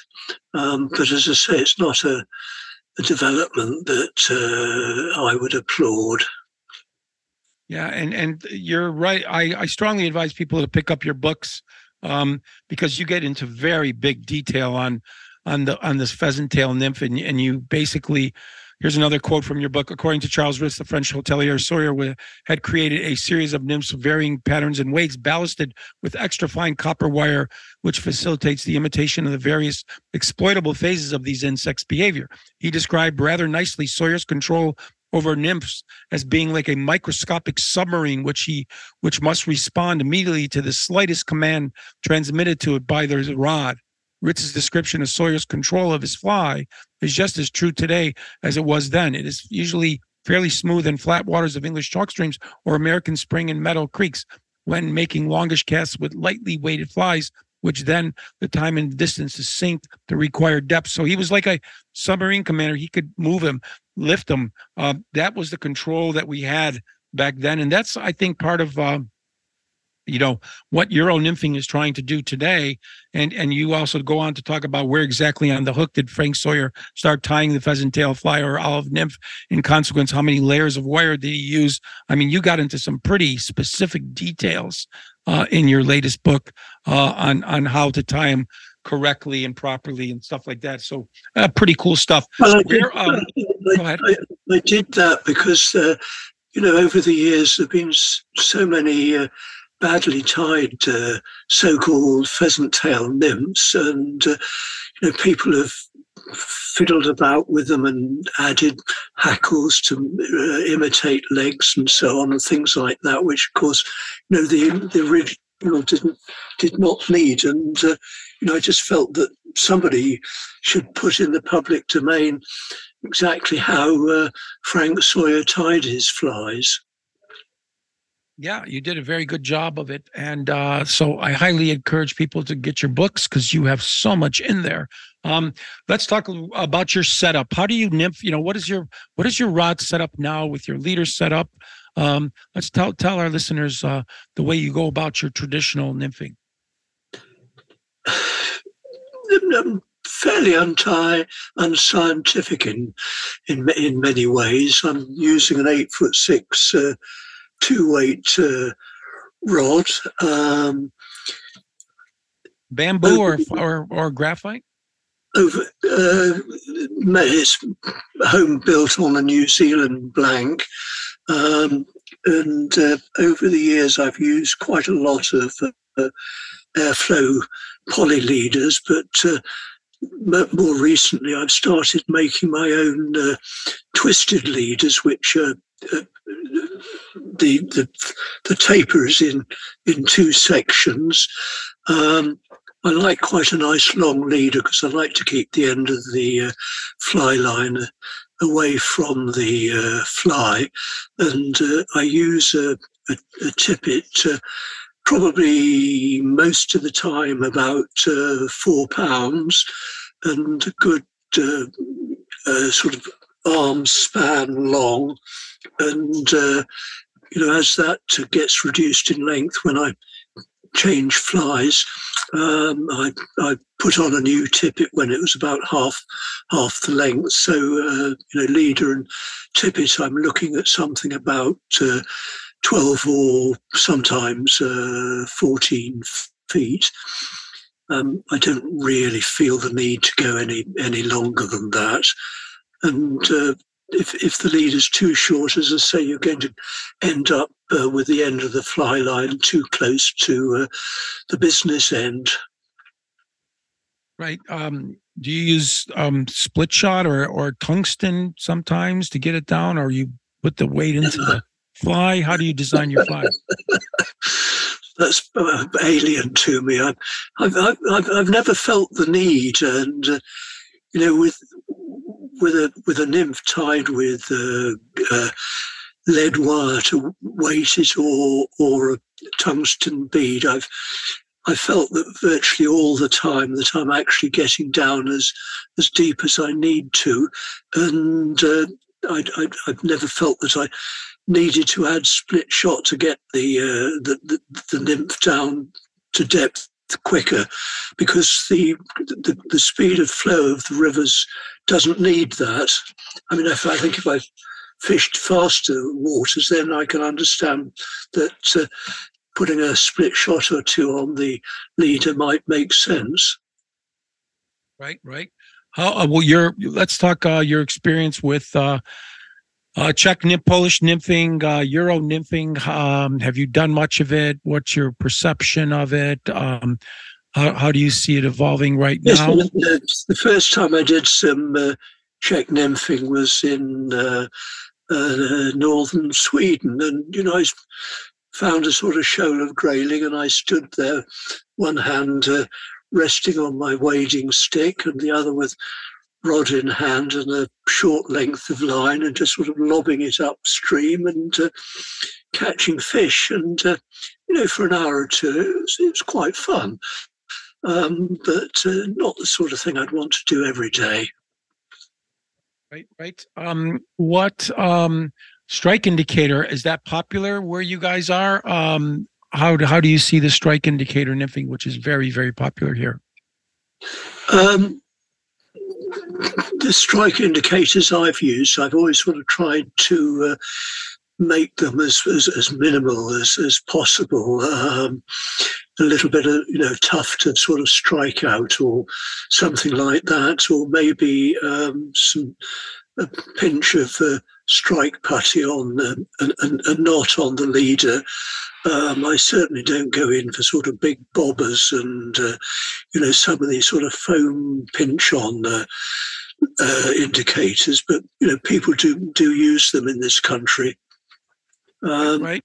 I mean, I think uh, without sort of sounding too uh, boastful, I, I feel that I, I can detect most takes by concentrating on the end of, uh, end of my leader where it... Uh, breaks through the surface film, and uh, you know, looking for any strange movements, whether it's the, the, the leader checks and its flow downstream or gets pulled to one side, something like that, you know, which indicates that maybe there's a there's a fish has just taken taken the fly. Um, you know, sometimes I'll go for a hook set and there's nothing there, and I think, oh bugger. Um, you know, the next time I'll perhaps be a little bit slow, thinking, well, you know, there's nothing there, and then suddenly you realise that you've, you've caught a fish. Very exciting. Right, right, right. How do you deal with weedy channels and stuff? Your your your Wensum River, is that where you fish mostly? Um, do you have yes, people that treat? Go ahead. You know, try and try and fish the fly down through the, uh, the the channels between the weeds, and that's where accurate casting comes in, and uh, being able to uh, control and uh, manipulate the fly line to keep keep keep the fly floating through the clear water. Right. Yeah, that's always been a challenge for me, and. Um, It's tough doing your series of men's to try to keep that fly in that channel and and all that good stuff, which uh, takes a master to eventually figure out. And uh, that's the beauty of of chalk stream spring creeks is um, you got to pay your dues on these things, and you really have to spend your time, and you just can't go in there and start flogging the water, uh, as uh, they say in the British tradition, flogging the water. Uh, you don't want to do that. You want to present, uh, calculate, anticipate, watch your fly penetrate, get to the right depth, uh, et cetera, make the movement of the fly. So, yeah, these are you're sort of a commander of your destiny. Uh, we are with Terry Lawton, and we're talking traditional nymphing, and we are going to take our final break here, and we're going to Uh, end up with our uh, conclusion and our one-minute zip clips with Terry. And uh, on that note, we will be right back.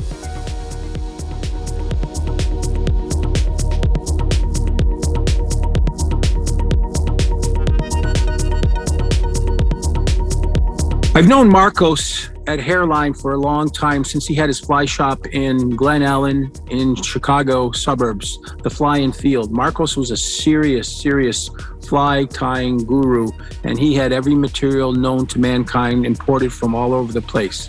Marcos has since gone to Hairline and has been there for decades now, and he's done such an amazing job of of taking that company and taking it to the upper limit of having a one-stop place where you get the ultimate quality in hooks and materials and feathers and tinsels and designs and tubes.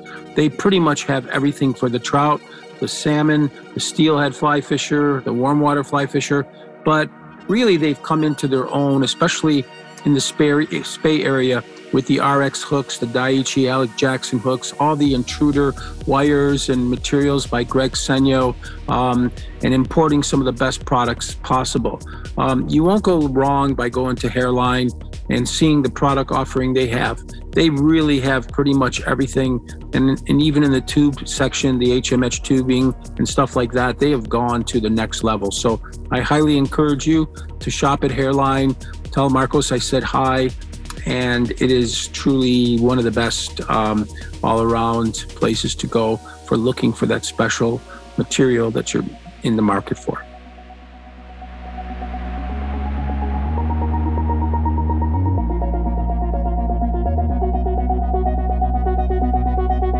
I can't say enough good things about G. Loomis rods. They're made out in Washington State for over thirty years, and their latest N R X series are absolute bombs. Steve Rajeff uh, designed these apex beasts that are just amazing. Uh, their, their new uh, Nano Silica um, resin system uh, is so amazing that it makes them so much lighter, and they could cast with so much more power throughout the whole rod. Um, the lightness and, and the power generates are so much more important for the line speed. And, and especially if you're doing Scandi tapers, underhand casting with sinking heads, um, deep dredging scadgets um, with, with heavier um, weighted intruders. Um, they do it pretty much all. And even with floating lines, like in long belly, Uh, traditional spay casting. Uh, the stamina for these rods and the long anchors in this traditional style is amazing. Um, they're very rich looking, and I highly recommend them, as does my friend Tom Larimer, the, their representative out on the West Coast. So ask for G. Loomis rods when you go to your fly shop, or visit them online at G. Loomis, but you won't be disappointed. Um, Their, their their whole technology is taking off, and it's just simply amazing. If you're a serious spay fisherman and a swinger, uh, you're going to really enjoy these rods.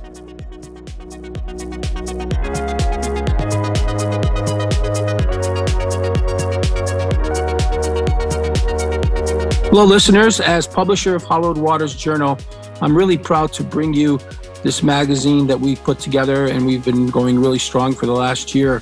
Uh, our accolade-winning and amazing in-depth issues full of sumptuous photography, fly patterns, and extensive tactical information can be purchased individually now in our archive series for you to read and reread over and over. We treat each topic and article as a mini Bible on the subject that you will explore with your passion and journey for trout, salmon, and steelhead fly fishing. And we'll hopefully rethink your relationship with these fish and make you fly addicted for life. No other magazine has the content and depth as Hollowed Waters Journal. Find out what you've been missing and come to hollowed waters dot com today and subscribe.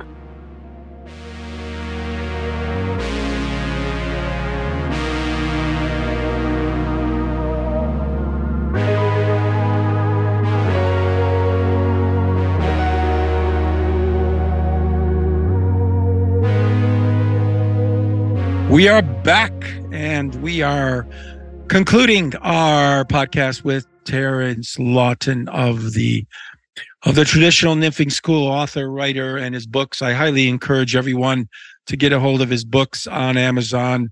Nymph Fishing in Perspective is his latest book, and uh, uh, a lot of Terry has a lot to say, and it's all in his book. Um, and he didn't want to give you too many of the secrets because he wants you to buy the book, right, Terry? So you got to buy the book. That's why Terry just gave you a little bit, but not too much. Um, anyway, so uh, where we are at, um, I think summarizing it, um, I think today uh, we've pretty much looked at this whole perspective. Uh, and uh, I think the evolution right now into Euro nymphing, it's a, it's actually a good progress. It's a good perspective from the wet fly to to traditional nymphing, to sight nymphing, to Euro nymphing, which covers every piece of water. Um, you have all the techniques that you need. And um, the more I, I've been very critical of Euro nymphing in the past, uh, because I am a uh, uh, old white dude that is a snob and a purist in a lot of respects in the way I fish. But I fish for everything. I mean, I swing flies. I, I do everything. I dry fly fish. I streamer fish. I... I, I try to broaden my horizon, and the more I'm putting this whole this whole thing together, uh, Euro nymphing is is a beautiful conclusion. It's a beautiful part of this trilogy or this sequel or this story, because it allows you to do things that you can't do. And sight nymphing was so particular, and it was so a circumstance of of where they were at the time on English chalk streams and American spring creeks. And so everything does have its value. And if anything, uh, I am becoming more apt to to accept every type of style. And I, I strongly encourage our listeners to attempt attempt to pursue and master each technique, because that's how you become a complete master and angler and and fly fisher, is to accept, broaden your horizons, and and try to put your own slant on it and develop your own flies and your own techniques and, and things of that nature. So on that note, um, Terrence, um, do you have any concluding uh, comments to make before we go into the one-minute zip clips? Because the one-minute zip clips are where I ask you a question and you have a quick fifteen or thirty-second response to give me an answer. So those are sort of my doer's profile of the author and the writer that we have here in the in the B B C studio. So, Terrence, your final concluding statements on nymphing, please, other than go buy my books. Something more enlightening, Sir Terrence, please. I, ha- I have just written down a few words, and they are confidence, which is just so important to all aspects of uh, fly fishing. Practice, again, terribly important. Um, accurate casting, I think, is probably more important with nymph fishing than with dry fly fishing. And finally, as uh, you quoted Matt uh, Hills at some length, the uh, im- importance of the the ability to be able to find and see fish in a river that ideally are are feeding. And if you can, if you can do that, and you can cast accurately, you've got a jolly good chance of catching that fish. Wonderful, wonderful words of encouragement. And now, the one-minute zip clips. So these are questions, Terry. That's my doer's profile about the author, and s- simple questions. Um, so you answer them uh, very quickly, and we will go with, first of all, what is your favorite rod, Terry? My current uh, C T S fly rod, but uh, there are rods that I would like to try, and I think probably the the first one would be a Scott rod. Okay. I think some of their advertising is very, very seductive. Wonderful, wonderful. Your favorite reel? If I caught you fishing you tomorrow, I saw you fishing, what reel would you be using? Oh, I've met, met a woman who owns uh, some fishing on the Itchen, who had a, a hubless reel made in uh, Argentina, and that's got to be the sexiest fly reel I've ever seen. But uh, unfortunately, they're not made anymore, and they're quite quite a rare reel. So I hanker after one of those. What kind of lines do you like to use? Um, I'm using a Snowbee uh, fly line at the moment. Um, I can't remember what the, the name is. It's one of these uh, multi-weight lines, and uh, extraordinary. It works beautifully. I mean, I can cast a fly, fish that cast, lift off, and then cast straight back upstream without the need for any uh, false casts. It's a wonderful, wonderful line. I think Davy Wotton, uh, my wet fly uh, personificated, wonderful guy. Um, he uh, he uses them also. He mentioned it. Um, what um, what are you, a monofilament or fluorocarbon? What kind of uh, leader construction guy are you? But just to go back to the fly line, it is a, a weight forward uh, floating line, and uh, when it comes to uh, tippet, tippet material, I use uh, Stroft, which is made in Germany. It's uh, up to strength, and it's easy to knot, and it's fine diameters for its uh, breaking strain. Yeah, I've, uh, I've used that. It for many years and see no reason to change. Wonderful, wonderful. Uh, yeah, the good stuff. Uh, I, I, uh, Dave Bishop out in Gaspe introduced me to that stuff for Atlantic salmon. It seems to be really quite good. Um, uh, so um, let's go back to simple things like your favorite all-time movie. Oh, my God. Tulane Blacktop. Tulane Blacktop. Okay. Uh, Warren Oates, I believe. That's a that's a good that's a good one. What is your favorite book of all time? Non-fly fishing. First fishing, first non-fly fishing, and then fishing. One book of each. What's your favorite uh, book? I, I think uh, fly fishing has probably got to be John Waller-Hill's uh, "A Summer on the Test." Um, I'm not sure that I've got a f- favourite non-fishing book. It's not that I don't read plenty of books. Moby Dick. Okay. Um, what is your favourite meal? If you had one meal that you had to have before you become electrocuted, or you you pass to the next world, to the Nether Avon world, um, right. what what what meal would that be? I think it would be some nice seafood, followed by a, a jolly good English pudding, a bread and butter pudding, or a, a trifle.